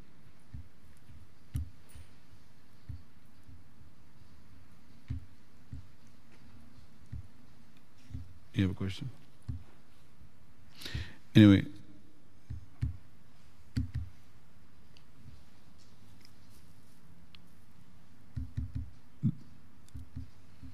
I was just going to show you the calculator on the website. It's not clicking. Uh, if so, um, if you go on the website, inshallah, there's a lot of work went into. Okay. So what will happen is um, you just input the numbers and it um, it will calculate it for you.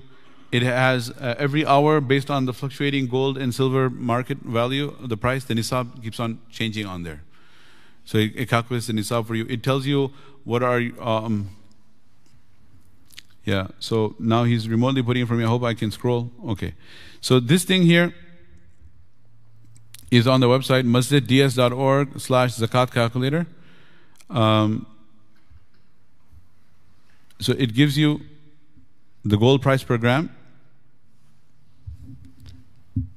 See, it says here live market value updated March 26, 2023, 1301 PT. Right? So it's, it's, it's getting updated all the time. The price per gram is 63.69. From the back end, from the market, is the plug-in. And then the gold nisab is 5,571. The silver is 459. You see that? Um, so what you do here is you choose, you want to go with the gold standard or the silver. You have an option, gold or silver. You pick which one. You're safe to go with gold. Nabi Sallallahu Alaihi Wasallam establishes 20 gold dinars, 87.48 grams, 200 silver dirhams, 612. The scholars have given fatwas regarding the permissibility of using either one. So you put in here your cash on hand. All right? So if somebody has mashallah, like $10,000 cash. Balance held in, um, oh, cash. I mean, what is he doing with so much cash? Black money? maybe, uh, maybe make that whatever. I guess cash people have like $50. okay. Ba- balance held in bank accounts because this is where most of the people keep their money. Say, mashallah, he has $5,000 or, okay, and resale value of shares, whatever. You just keep on plugging it in. So he has $2,000 Resale investment property is is um, uh, $150,000. Retirement plans, okay. Um,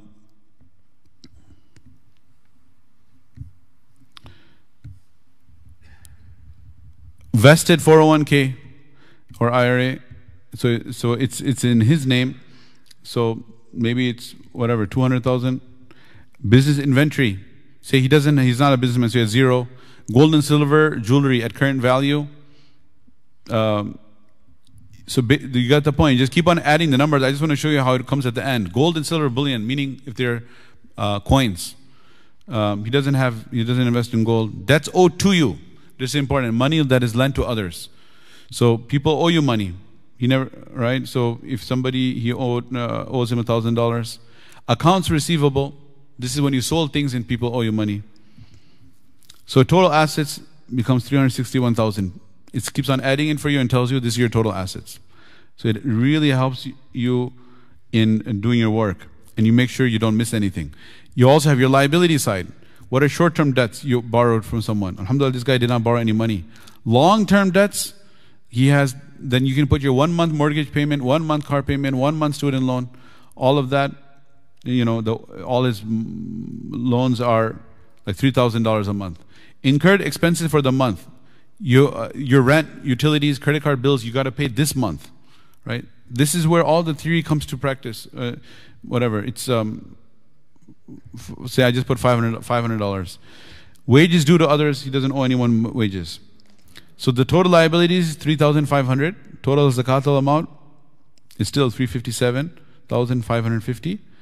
You went with the gold nisab, so your zakat is calculated, 0.25% of your zakatable amount is going to be $8,938. And then, of course, you can pay wherever. This is also an option to pay to Dar Seminary Scholarship Fund. There's a button there to click that, pay zakat now.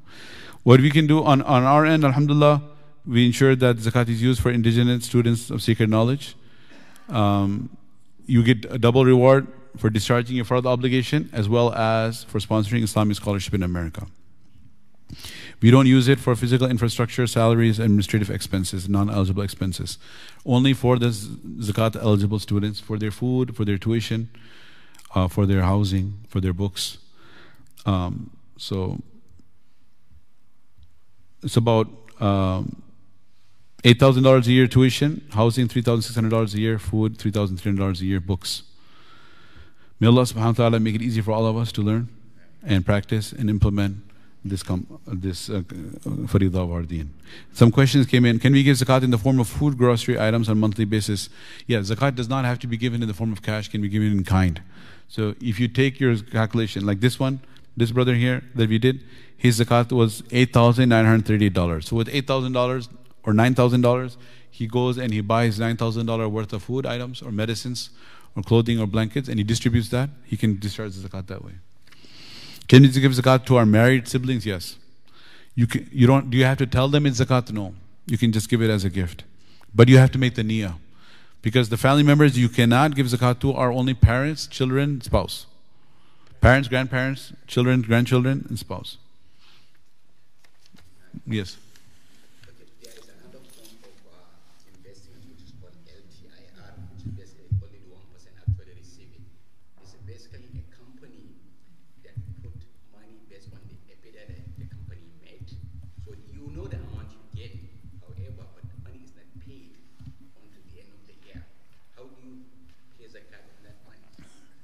Okay, maybe we can discuss that privately, look into it.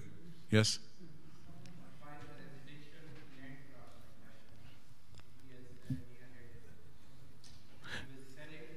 Yeah, if a person buys a plot of land and he doesn't know what he's going to do with it, it's not zakatable until he actively puts it on sale. If he has no idea, he may build something on it, he may sell it, he may rent it, he may do something he doesn't know, it's not zakatable. Yeah.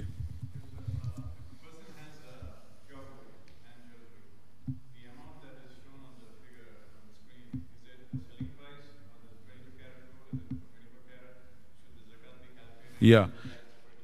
Yeah, so for, for, for, for the gold, yeah, you will you will do it uh, uh, on the active actual gold price. There's a selling price, buying price, and there's the actual gold price. The actual live gold price, you will do it on that. If it's 24 karat, on the full gold price. If it's 22, then you'll take 22 out of 20 of 24 times the gold price, right? Yeah. So you you will take the um, there's two fatwas on that. One is that if it's more than 50% gold, just consider it as 24 karat. The other fatwa is you can actually take the proportion.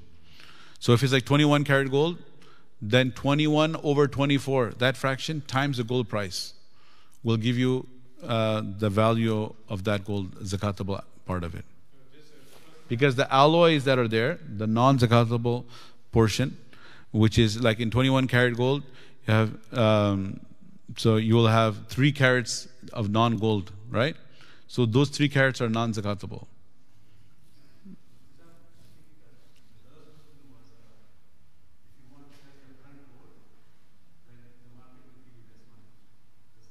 Yeah, you're talking. Hey, uh, uh, Ji? Uh-huh.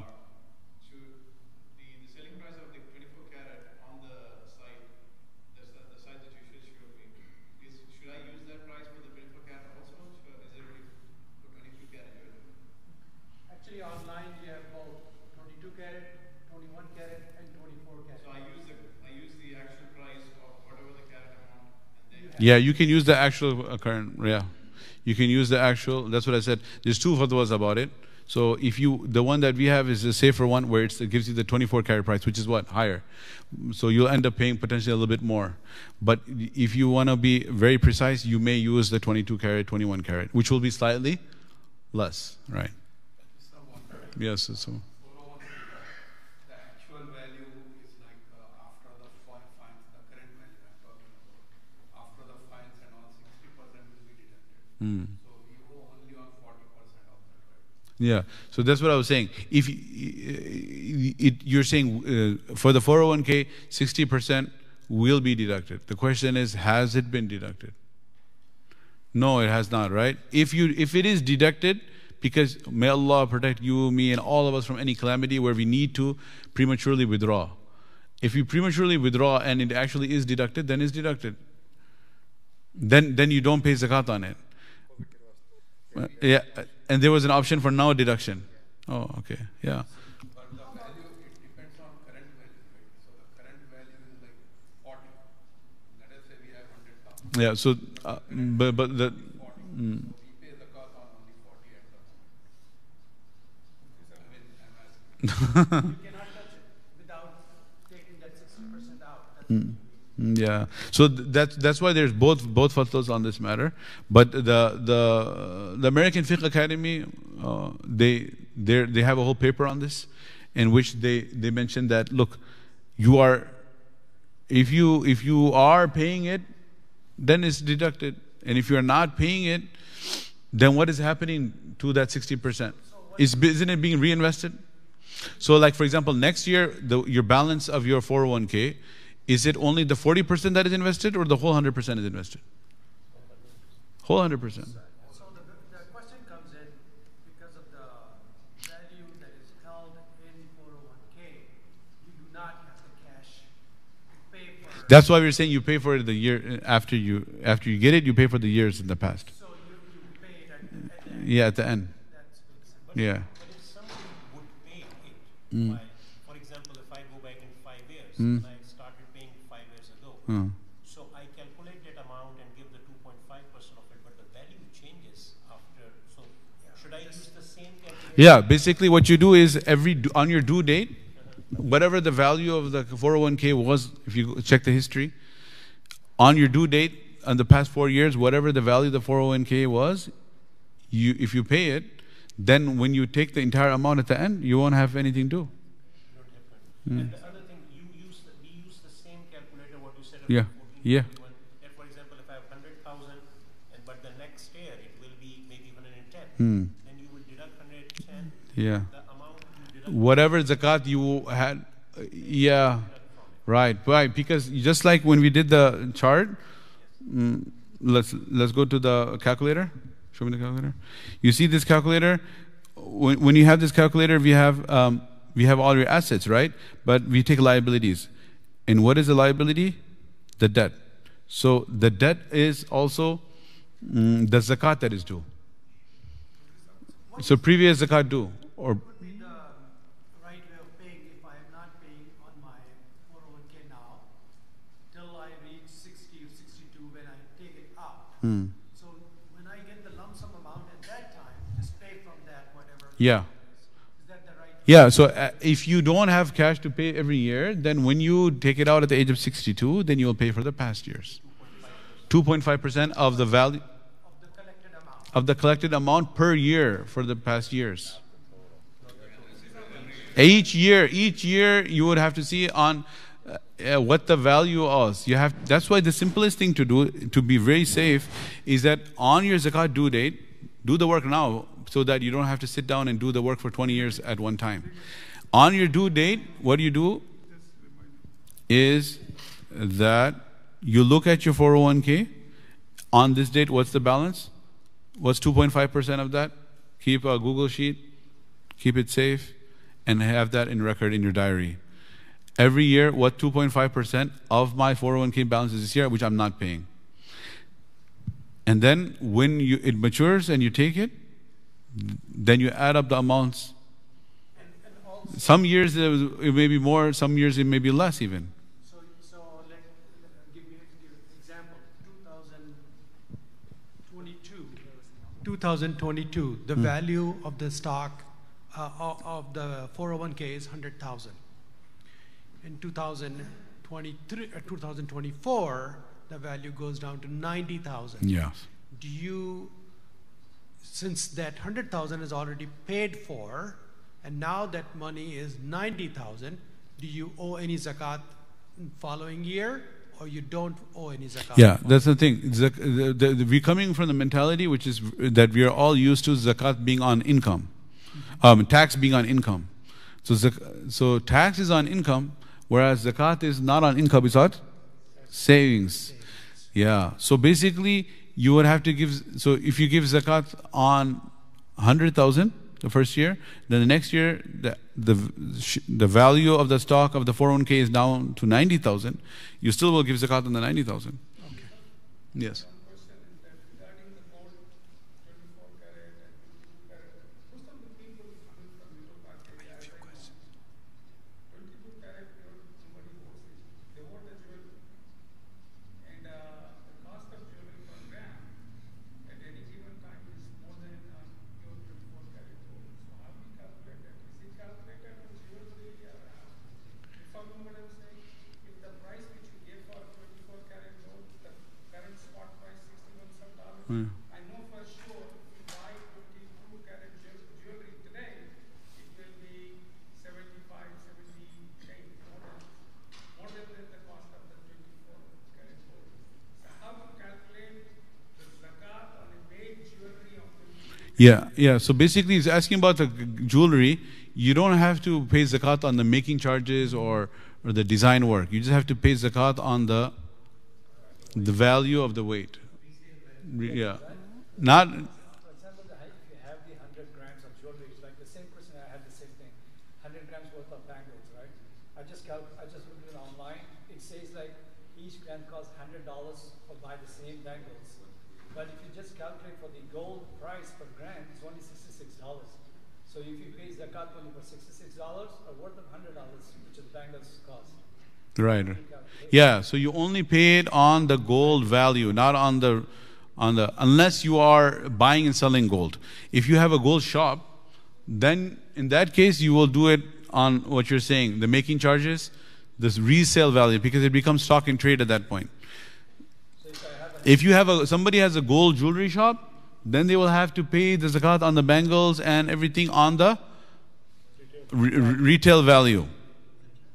Tigana, retail value will come into consideration at that point. But if you're just using it then you will pay it on the gold price. So if I have hundred, hundred grams worth of bangles, just multiply by sixty-six. Yes. Because that's the resale value. If you go out at this point in time in the market and try and sell it, s- th- this is what you are going to get. Okay. Yeah. You Yeah. the. Don't know. uh, What? Few questions, sir. Uh, zakat paid through large organizations, like something happened, uh, like in- in Turkey, you give it to a certain organization. They are discharging it. They cannot differentiate between Muslims and non-Muslims there. Everyone is affected. Is there zakat paid? Yeah. So, um, in, in- with respect to the like the Turkey and Syria, they alhamdulillah they were pretty much uh, Muslims. Yeah. If there are a place where there's non-Muslims involved, then we can definitely need to support through sadaqah. Okay. Mm. So, second question: uh, stocks in private portfolio purchased on uh, by already paid zakat money with intention to hold long term, such as 10 years. I'm, I bought it. It is not for trading. It is for holding in my portfolio for 10 years and sell it at 10 year after 10 years. Is it zakat uh, wajib when I sell it at the uh, selling price, or should zakat be paid every year? Yeah. So if a, someone is holding something long term and just wants to sit with the dividends, Yes. Yeah, so in that case, then you would have to really do a lot of research to go into the books of that company and to determine how much of the value of their stock, percentage of that would be in zakatable and how much in non zakatable assets. Like the value of Apple, how much of it is their cash So- and how much of that is their building and how much of that is their inventory. So it's, and then in, and if you determine that like, um, 60% of the value of the Apple stock is in zakatable assets and 40% of it is like their company fixtures and factories and properties that are non-zakatable, then you would pay zakat on 60% of the value of your Apple stock, not on the 100% value. So- That's if you're holding it just long term and you're not buying to sell. So let me make it simple for you. Um, some uh, stocks do not pay dividends. You're holding it for 10 years. Hmm. So you hold off on your zakat until you sell it. Yeah, then and pay then on that amount. yes. Okay. So second, uh, next thing is, uh, I um, say for example, my own example, uh, I zakat is paid from on the money last year. I have saved the money to purchase a property, um, and now I have gone into contract. But my zakat is due on Ramadan Yeah. one first. I have already paid my um, earnest money, but the closing is after Ramadan. I kept the closing after yeah. Ramadan. So do I pay zakat on the money, which is I'm holding it to pay for the, to for the closing? Right. So um, this is the issue where you have a lot of funds moving between being zakatable or non-zakatable prior to or post the due date. So what happens is that um, if, a, for example, um, a person had uh, a million dollars cash for the whole year, but just one week before his due date, he closed on the house and he transferred that million dollars cash into non-zakatable house. So on his due date, he won't have to give zakat on it. No, that's not with that intention. That's no, no. I'm just saying. Flip side. The opposite side is if a person had a house and just one week before his due date, he sells it, he sells it, and then he ends up having cash. So on his due date, the non-zakatable turned into zakatable. So it goes both ways. So basically, on your due date, if your wealth is zakatable or non-zakatable, that's what counts. Now, in this case, if you, uh, for example, sometimes people what they do is they had a non-zakatable house, they sold it, and they have cash, and the cash is only for a few weeks until they're going to close on the new home, and the new home is going to again be non-zakatable. In the interim, the two weeks they have like a million dollars of zakatable cash, and the due date comes in those two weeks. So they would they would have to give the zakat on it because on their due date it's zakatable. The zakatable unless it's a debt. Huh? No, no, exactly. That's what the whole point is. On your due date, on your due date, whatever nisab you have. Now we went through the whole chart. You don't ha- you don't have to have it. You the zakat. This one year passes on uh, on- on you as an individual, not on the wealth. Meaning, one year ago you were sahib nisab, and one year later you are sahib nisab, not on the wealth. Otherwise, you know, some that's what people think that oh, the wealth must remain in your position for one year. You know why that, that's impossible? That's the reason it's impossible. Say if somebody, for example, he receives a paycheck on the 15th and 30th of every month, and his financial investor uh, advisor told him a very good advice that 10% of your income, uh, just put it aside as if you don't own it, so that you can save for your future. And he's a very wise person, and he does that. So what happens is that on the 15th, when he gets his salary, he puts 10% away. And on the 30th, when he gets his salary, he puts 10% away. And mashallah, he's, uh, he can afford to do that. So 10% of his uh, salary is put aside. Now, if you want to wait for giving zakat on that 10% saving, after that penny remains in your possession for one entire year and not before, then what does that mean? The following year, every single month on the 15th and 30th, you will have to give zakat. Because those particular dollars and cents have remained in your possession for one year, one year later, right? So, for example, in January 15th, January 31st, February 15th, February 28th. First of all, we're not supposed to go with these. It's supposed to be Islamic to begin with, lunar. But I didn't want to confuse everyone further because the payments are not coming from the lunar months, but just for the record. Anyway, so that money is not going to remain in your possession for one year until one whole year. So you'll be giving zakat every month. Whereas zakat is not due every month, not twice a month, is due once a year. So every dollar and cent does not need to remain in your possession for one year. Rather, you as a sahib and nisab have to be a sahib and nisab, possessor of nisab a year ago and one year later. and you don't uh, and and you don't worry about the fluctuation throughout the year unless it hits zero. That's why we did three four slides on that. So If there is if the situation you're mentioning that you have the money, if you have signed the contract, but the closing money- has not been done. yeah, so the money does not belong to me anymore because I've signed the contract. Hmm. I've paid. Yeah. the earnest money. The physical transfer of the money will happen after Ramadan, but I'm liable to give that money. Yeah, so it's, it's you actually it's a debt you owe him. Debt I owe him. Yes. It's a debt. Now, now, Now it's a debt, I right? think that's that's. If it's a debt, if it's a debt, then then you could exempt it. What you, when you can't exempt it is if you keep, park it aside and say, when I find a house, I want to buy it. Okay, no, that's not the co- case here. Hmm. I've already signed the contract. Yeah. So may Allah preserve everyone's life. But if someone dies, for example, That has to be. you, if you khuda na khasta, la qadar Allah, in this example, or whoever the person is, if he dies, where the money would go? We have to figure that out. That's a way to determine the litmus test. Is it is is the deal cancelled or will the, the, the closing has to happen? Like so, try to determine that. So the earnest money is given. The earnest money is given. The earnest money is non-refundable.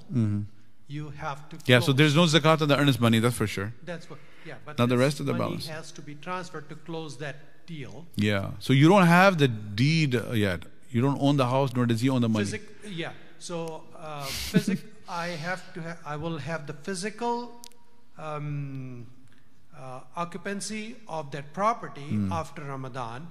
But I have already gone and gave my word Yeah. through and written that that yes, this will be my house after Ramadan or my shop after Ramadan. I think, yeah, I think we could, it's safe to say that subhanAllah, the bay', uh, the fiqh says, al-bay'u yan'aqidu bil-ijabi wal-qubul. That the bay' comes into existence, the sale, through the offer and acceptance, which has happened.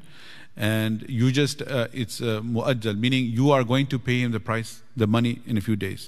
So you owe it to him. So you don't have to pay zakat on it. The situation where you would have to is if you sold the house, and and you're just going month to month rent and you have money cash and you're like i got to find something and you still haven't signed a contract in that case it would be zakatable Okay. Uh, one uh, A more lot of- and the last question. last one okay Gold jewelry. Um, you have, we have daughters. Bought some gold jewelry for to to be given to them at Hmm. their wedding. Uh, they are not 18, or they are 18, but they cannot pay. Do I pay zakat on that? yeah so 18 of course is again the legal age but for sharan it's bulugh right so bulugh could happen at whenever they become physically mature 11 9 10 11 12 whatever so if they're not baligh first of all the question is do you own it and you want to give it to them later or have you made them malik now I have made them malik now. Okay, so that's I've one thing. Told them that this is theirs. Yeah. Let me explain all, all the scenarios, that limited to you as well as for everyone's benefit, the other scenarios.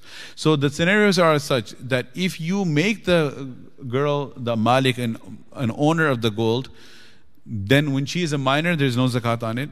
And when she becomes baligha, there will be zakat on it. And there will be zakat on it, meaning you can pay it on her behalf, but she has to make the niyyah. You have to tell her that there is some gold I have kept for you. You don't have to tell her how much or what it is. And I'm going to discharge the zakat. Do you give me permission? And she will say yes, naturally, right? So that is with respect to making her the malika. If you remain the malik, then whether she is not baligh or baligh, either way, you still have to give zakat on it because you are the malik. You are planning to make her the malik on her wedding later. So you are still the owner now. So that covers the four scenarios. Okay. However, if they do not meet the nisab, because that's the only If you make them the malik and they're not baligh, they don't pay. When they are baligh and if it's below nisab and they have nothing else, they, again they don't have to pay. However, if that same gold you were holding it and you were going to give it to them when they're married, then you would have to pay because you are past the nisab. Thank you so much. Yeah. Online questions? Okay, where do I start from? I go up like this. So there's some online questions. Let's see what they are. For, for see, I've read in a couple of books and heard from several scholars that zakat is only applicable on the assets, cash, gold, stocks saved over a period of one year. Can you please provide some insights into what? No, yeah, basically it is one year. It's once a year, and we talked about this slides already. That on your due date, whatever you have, you have to give zakat on it. Fasi. If I consider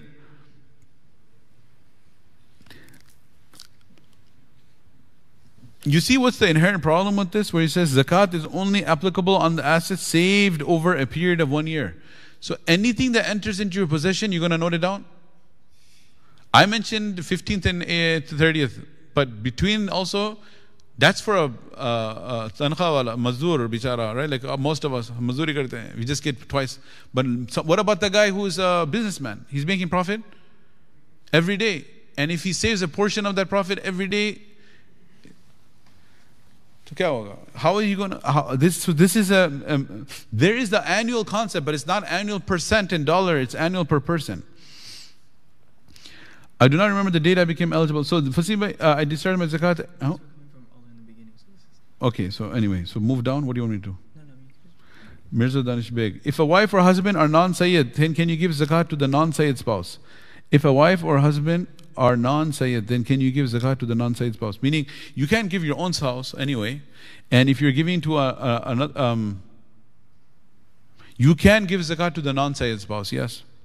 So, for example, if there's a Sayyid husband and a non-Sayyid wife, you can give zakat to the non-Sayyid wife, and vice versa. Each one is individual, independent. The only one that is a dependent is the children. If the father is Sayyid, then the children are Sayyid.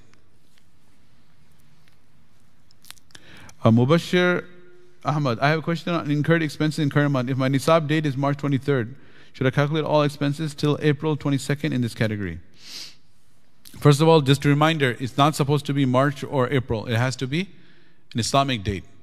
Because if you're going to go with the, uh, the Gregorian date, solar date, not the lunar date, then you will end up uh, paying less zakat over time. Right? Just now, for example, look at Ramadan. It used to be in summer, now it's in March. It's going to be in the winter. We know that. The lunar year is shorter. If the lunar year was longer and you're going into solar year, fine. You're erring on the side of caution. You may end up paying more. Then you could still go with the solar date. But the lunar year is shorter. So your zakat will be due more, more, more number of times over number of years. So that's why make sure it is the lunar date. So eh, you can calculate in the lunar month whatever is due you all the current expenses can be deducted for one month, not from your lunar date, uh, your due date, from for that month, for that month. Zishan Bhai, if business is a bakery, is the zakat on the inventory or the final product? Final product. A bakery has ingredients that may expire. There's no zakat on the ingredients. 10 pounds of flour may make a lot of cake, but unlikely you'll sell. Yeah. It's only not on raw goods, uh, raw material, only on finished goods. Limu Rani, what if you what if you're in credit card debt? Do you have to pay zakat on that gold? You and your spouse don't have the funds for it. How would you go about that? Yeah. So you can deduct your monthly payment of your credit card debt. If you're paying the entire thing off, then you can deduct the entire thing. But if it's a long-term credit card debt, then your monthly credit card debt you can deduct. If a woman has a lot of gold which is mostly used during special occasions, does it require zakat? Yes. May you clarify, uh, Kamran Hussein, may you clarify again calculating zakat off of employee contribution versus your own to 401k?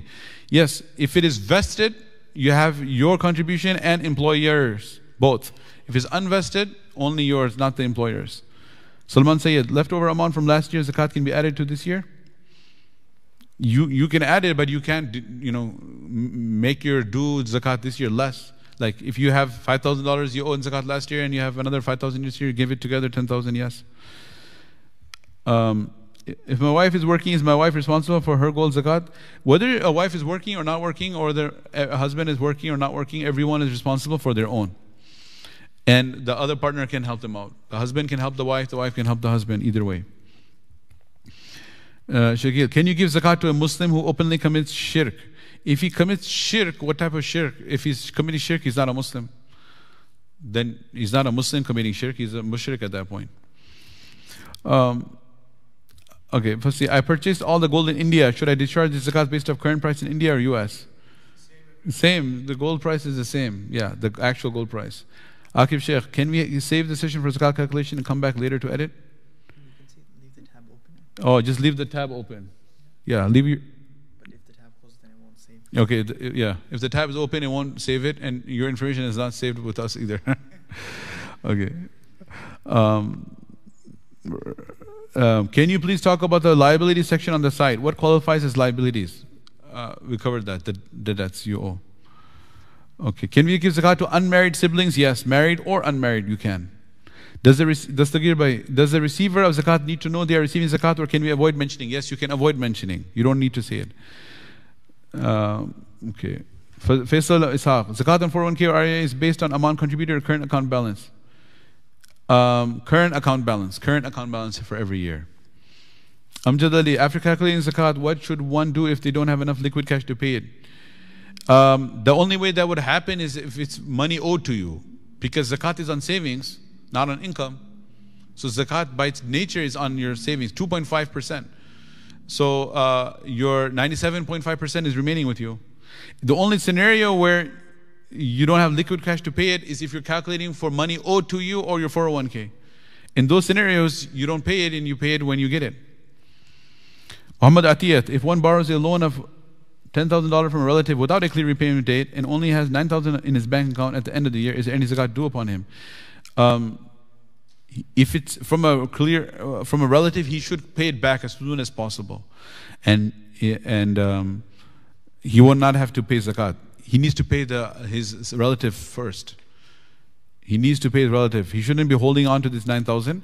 He should uh, keep the bare minimum he needs to survive, one thousand, for example, and eight thousand give it away in the debt, and only have two thousand still debt.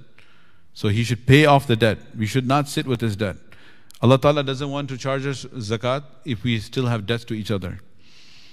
Rahim Adams, if we have inheritance that hasn't been shared, is that zakatable? No, it's not zakatable. That was mentioned. Until you receive it. Khadija Ved, on personal stocks, do we have to pay zakat on entire amount of the stocks? Yes. Minhaj, I am going to pay off all my student loan in August. I have saved the money since last year. Do I have to give zakat on that money? Uh, if you have saved it, you have to pay zakat on it unless you uh, if you're going to pay just pay it. As soon as you pay it off then it's not in your savings anymore then it's not zakatable. Just do pay it then it's not zakatable. Abdul mateen muhammad if i gave loan to someone and i'm not sure whether they will return it should i pay zakat every year until they repay it? We covered this detail the bad debts. Um, if you have lost hope then stop paying zakat. Zakat is not due on the bad debt. Danish i'm working at a federal facility where they have imrf pension, I cannot withdraw money until I retire or until I switch to another job that does not have this plan. Is zakat due on this now? This is a specific type of pension I have to look into. You can email the question, inshallah. So this pension is, uh, I work at the facility. Mm. This pension is similar to 401k. It is tied. You cannot touch it. Mm. Yes, it is in your name when you retire. Mm. You So same like a 401k. Okay. So if it if it is tra- if it's tra- if it's vested in the sense you can take it with you to another job? You can, no, this is pension. You cannot. No, yeah, yeah, yeah. You cannot touch it. You will only get it once you re- reach the retirement. Yeah. So at, so that at that point is not zakatable then. This pension is not zakatable. Basically, when you retire, it's a gift you're getting that date. You never have any. You don't have it. He's planning to give you the gift, the employer. You can make the sawar of that way. And when you retire, then he's giving you the gift at that point. Until then, you have nothing. It's not zakatable. If you paid more zakat than what's due, can you roll that over to the following year? Um, so you paid zakat extra, can you roll it over? Sharan, uh, there's a difference of opinion about this. In the Malikiya say you cannot prepay your zakat. Hanafiya say you can. So, if, uh, uh, like for example, if there's this big need right now, there's some crisis globally, so you pay your zakat now and you pay additional zakat. That's not even due on you. Then next year you can you can deduct it. Yeah. So I don't have uh, access in this. So I don't have access to this pension money at all. Yeah, that's Danish. Okay. Tariq Mahmoud, can we give zakat to students studying here in US, but back home they might be not eligible for zakat? They might be doing odd jobs to make their day-to-day needs. Yeah, eh, basically, do they have nisab or they don't? If they have nisab, they cannot receive money, zakat. If they do, if they do not have the nisab, they can. Ijaz Ahmad, if I'm paying for my vehicle three year installment, do I need to deduct the whole debt, three years, or only debt for, yeah, for your one monthly payment only? Jazakumullah khair. You can say that this is Just, over. Just say that we have finished online questions. Okay.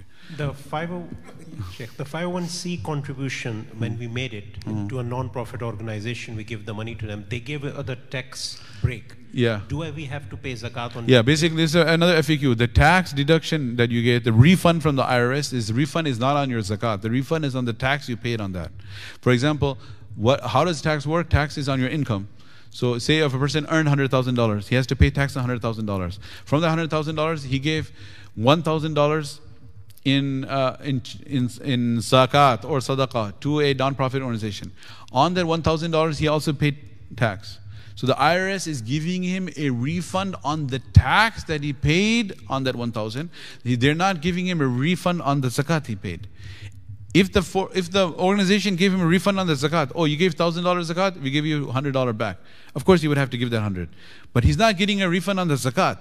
He's getting a refund on the tax that he paid on that zakat. So therefore, it is halal for him to take that refund back, and he doesn't have to give that out in, back in zakat. And you mentioned about the mortgage payment. Does it include the equity or actually the mortgage payment? No, the payment, uh, the the equity, the, the payment that a person is making every month. Every month? Yeah. Okay, but that includes taxes? that- Yeah, Okay. everything. Yeah. Everything, okay. That's My due date of, uh, is not set for zakat, I just pay zakat every Ramadan. Let's say I paid my zakat today. So if my due date is not set, I just pay zakat every Ramadan and I am paying zakat today. Will I add my income that will come in the next, uh, in the remaining Ramadan? No, no, you, the future income will not be added. Okay. Yeah, it's only savings that you have, and we should set the date. Yeah, we should set the date. So the sa- same thing would be if you're due to get the tax refund coming, for the same reason. Would that be, you know what's your refund going to be, but you haven't got it before. If the refund is going to be coming, you haven't got it. There's no zakat on it. Okay. Now the question is, if somebody has kept some money for sadaqah purpose only, that money is going to sadaqah for the whole year. Yeah. There's no zakat on that, right? That's 100% sadaqah money, separate. Yeah, apart. 100% he made the niyat. This money is in sadaqah. Huh? Yeah, somebody's kept ten thousand dollars. Let's say this is ten thousand sadaqah for this year. I'm going to give someone. That's going to be gone in sadaqah anyway. Is there any zakat on that part of the money? Hmm. He hasn't given it yet. He's still holding it. Okay. Yeah. So, the so then he can give the 2.5% from that sadaqah money. Okay. okay. Ab 100% ki baat kar rahe right? You want to give 100% of that away, so just get 2.5% of it in zakat and the 97% in sadaqah. Okay. That's why I was asking, I, I mean, I asked the students that uh, who, who's a person uh, who uh, has um, $25 million cash and he doesn't have to give 2.5 percent of it in zakat. Why and why not? So everyone is shocked. 25 million dollars sitting in cash. I said he won the Powerball lottery. He doesn't give 2.5 percent. He has to give 100 percent. right? So, uh, so you don't give two point, right? Then I asked the students that, uh, what's a scenario where uh, you don't give zakat on diamonds and you give on dirt? He said, what? You give zakat on dirt, haq, mitti pe. Because if you if you're selling topsoil and you buy and sell, then it's your inventory. You give z- and diamond if you're just keeping it at home, there's no zakat in the diamond, right? So all these weird. Uh, um, um, what is it called? Riddles. Yeah, a lot of riddles we So did. last question would be is uh, you know for all these fard ibadat or you know like salah, hajj, sawm, you do the fard, and if you want to do extra, it's all nafal. But for zakah, you want to be careful, and if you owe like five thousand zakah, you, you want to be careful. You pay seven, eight thousand dollars. What happens? The extra goes to as a nafal sadaqah. Ab- absolutely, alhamdulillah. Yeah, yeah. yeah. If you want to give uh, zakat to relatives, but you are not hundred percent sure regarding their, you cannot ask them, right? Yeah, yeah. Whether you are eligible. Okay, if you want to give zakat to a relative and you're not 100% sure, there's a couple of easy solutions. Number one is like there's, for example, they say, Fulan, my relative, my sister, cousin, brother in India, Pakistan, wherever, overseas, uh, they have a shadi coming up. That's a very FAQ. So there are a couple things you can do. One is that you don't know about the father and mother, they have gold or they have some savings which will make them above the threshold. This is where the nisab of gold helps out a lot. But really doesn't help for the ma- uh, for the woman it doesn't help out much because they may have gold still so what you do is you can give the money to the baligh children remember when they are not baligh they're dependent of their parent when they're baligh they're considered independent so there's a huge opening there because there are a lot of baligh children Their parents have gold and silver and money, but they have what? Nothing. They don't have college funds in their names. A lot, a lot, a lot of young people. And when did they become baligh? Not at 18, 13, 14. So, or even 12, or a girl maybe 9, 10. So you have 11 year old girl, 12 year old girl, her parents may be well off, but Sharan she's considered baligh, right? So she's independent. So, or boy becomes baligh, he's independent. So you can give the zakat money on the name to the in the name of the boy or the girl, right? And or what you can do is the that's one option. Or the mother, if she has gold, she could say that this gold I give it as a gift to my daughter, and now she doesn't have gold anymore, so she can become an eligible recipient. Third thing you can do is you can tell them go ahead and like the contract, sign the contracts for the marriage hall and this and that and the expenses. Borrow money for it, literally. What happens when they borrow money? Now their debts exceed their assets. Now they become zakat eligible. Before he took the debt, he wasn't zakat eligible. Like he had gold and silver, or he had some money above the nisab. So you can't give him zakat money. But once he made those uh, deals, and now he owes the money, so now he's in debt. So now you can give him zakat money. You just made him zakat eligible. All right. Another thing is that uh, uh, if if the nisab is five thousand, uh, if you give somebody a five thousand dollar check, he has say his balance is zero. You gave him five thousand dollars, and then after that you can you give him another two thousand dollar check? No, because now he becomes sahib nisab. But one shot, can you give him seven thousand? Yes. Right. So so there there's the different practical things. If instead of giving it in two shots, if you give it in one shot, you can give him the bigger amount. Maslahatan, is that the wisest thing to do? To give like a huge sum of money to one person? No. But if there's a particular circumstance, you got to look at the whole picture. There's a person in the family, he has a need. Um, yeah, wedding coming up, for example. So then you can you can help them out like that too. So there are a lot of different solutions. Oh. Another question uh, regarding, like, for example, if I want to pay tuition for my son, Hmm. right? Um, so, does it go in deduction, like, uh, for, um, Yeah. So if you want to pay tuition for your son, one is if you make him the malik of the money now, and he's not baligh, there will be no zakat on it. So you you put it into his account like those uh, the, the the there's so many different financial products where you can save money for. It's like some of them are also tax free, right? So he will have access to it when he reaches 18, graduates from high school. So it's not zakatable. But if you are keeping it in your account and say that I plan to give it for his tuition, it's going to remain zakatable. uh, la- last question. Uh, regarding 401k, um, for example, if, I mean, I can pay like whatever uh, is due for zakat, but then I will be left with very little money, and soon I will know that I have to uh, get loan to pay for, for my son's uh, like tuitions and Mm. things like that. So in that case, is it better to pay zakat uh, or obligatory, or uh, should I like not take the loan uh, for my son? Uh, in what is preferable in that? What's preferable is that uh, you don't want to take a loan, but uh, so just just just pay the calculator calculate your zakat for 401k, and when you get the entire amount, then discharge it, inshallah. You have the full intention, and you did your homework, you calculated it, so inshallah your reward is secure, inshallah. Assalamu alaikum. Um, Yes. I have a few questions. One is so the date for zakat you mentioned is it is it a specific date or is it like a month like for the month for in any time It should be a month? specific date. specific date okay and second one is on the rental income so is it is the zakat is on the rental income the whole rental income that I get or is it like whatever I saved out of it Yeah, the rental income is just mentioned, but at the end of the day, the rental income goes into the bank. So it's already included when you talk about bank balance, fr- frankly. The only reason we mention that is because people are going to be like, wait a second, I have rental property, no zakat? Yeah, well, there is zakat on the rent accrued. But where's the rent going? It's supposed to be going in the bank, right? And isn't the bank an already a line item? So it's already covered. For example for my dad so he gets the rental income but that is that's sole income to run the house Hmm. so he used that one in the end of the year Yeah, so at the end of the day, whatever your balance is, you have to give zakat on it. If there's no, nothing left, then there's no zakat.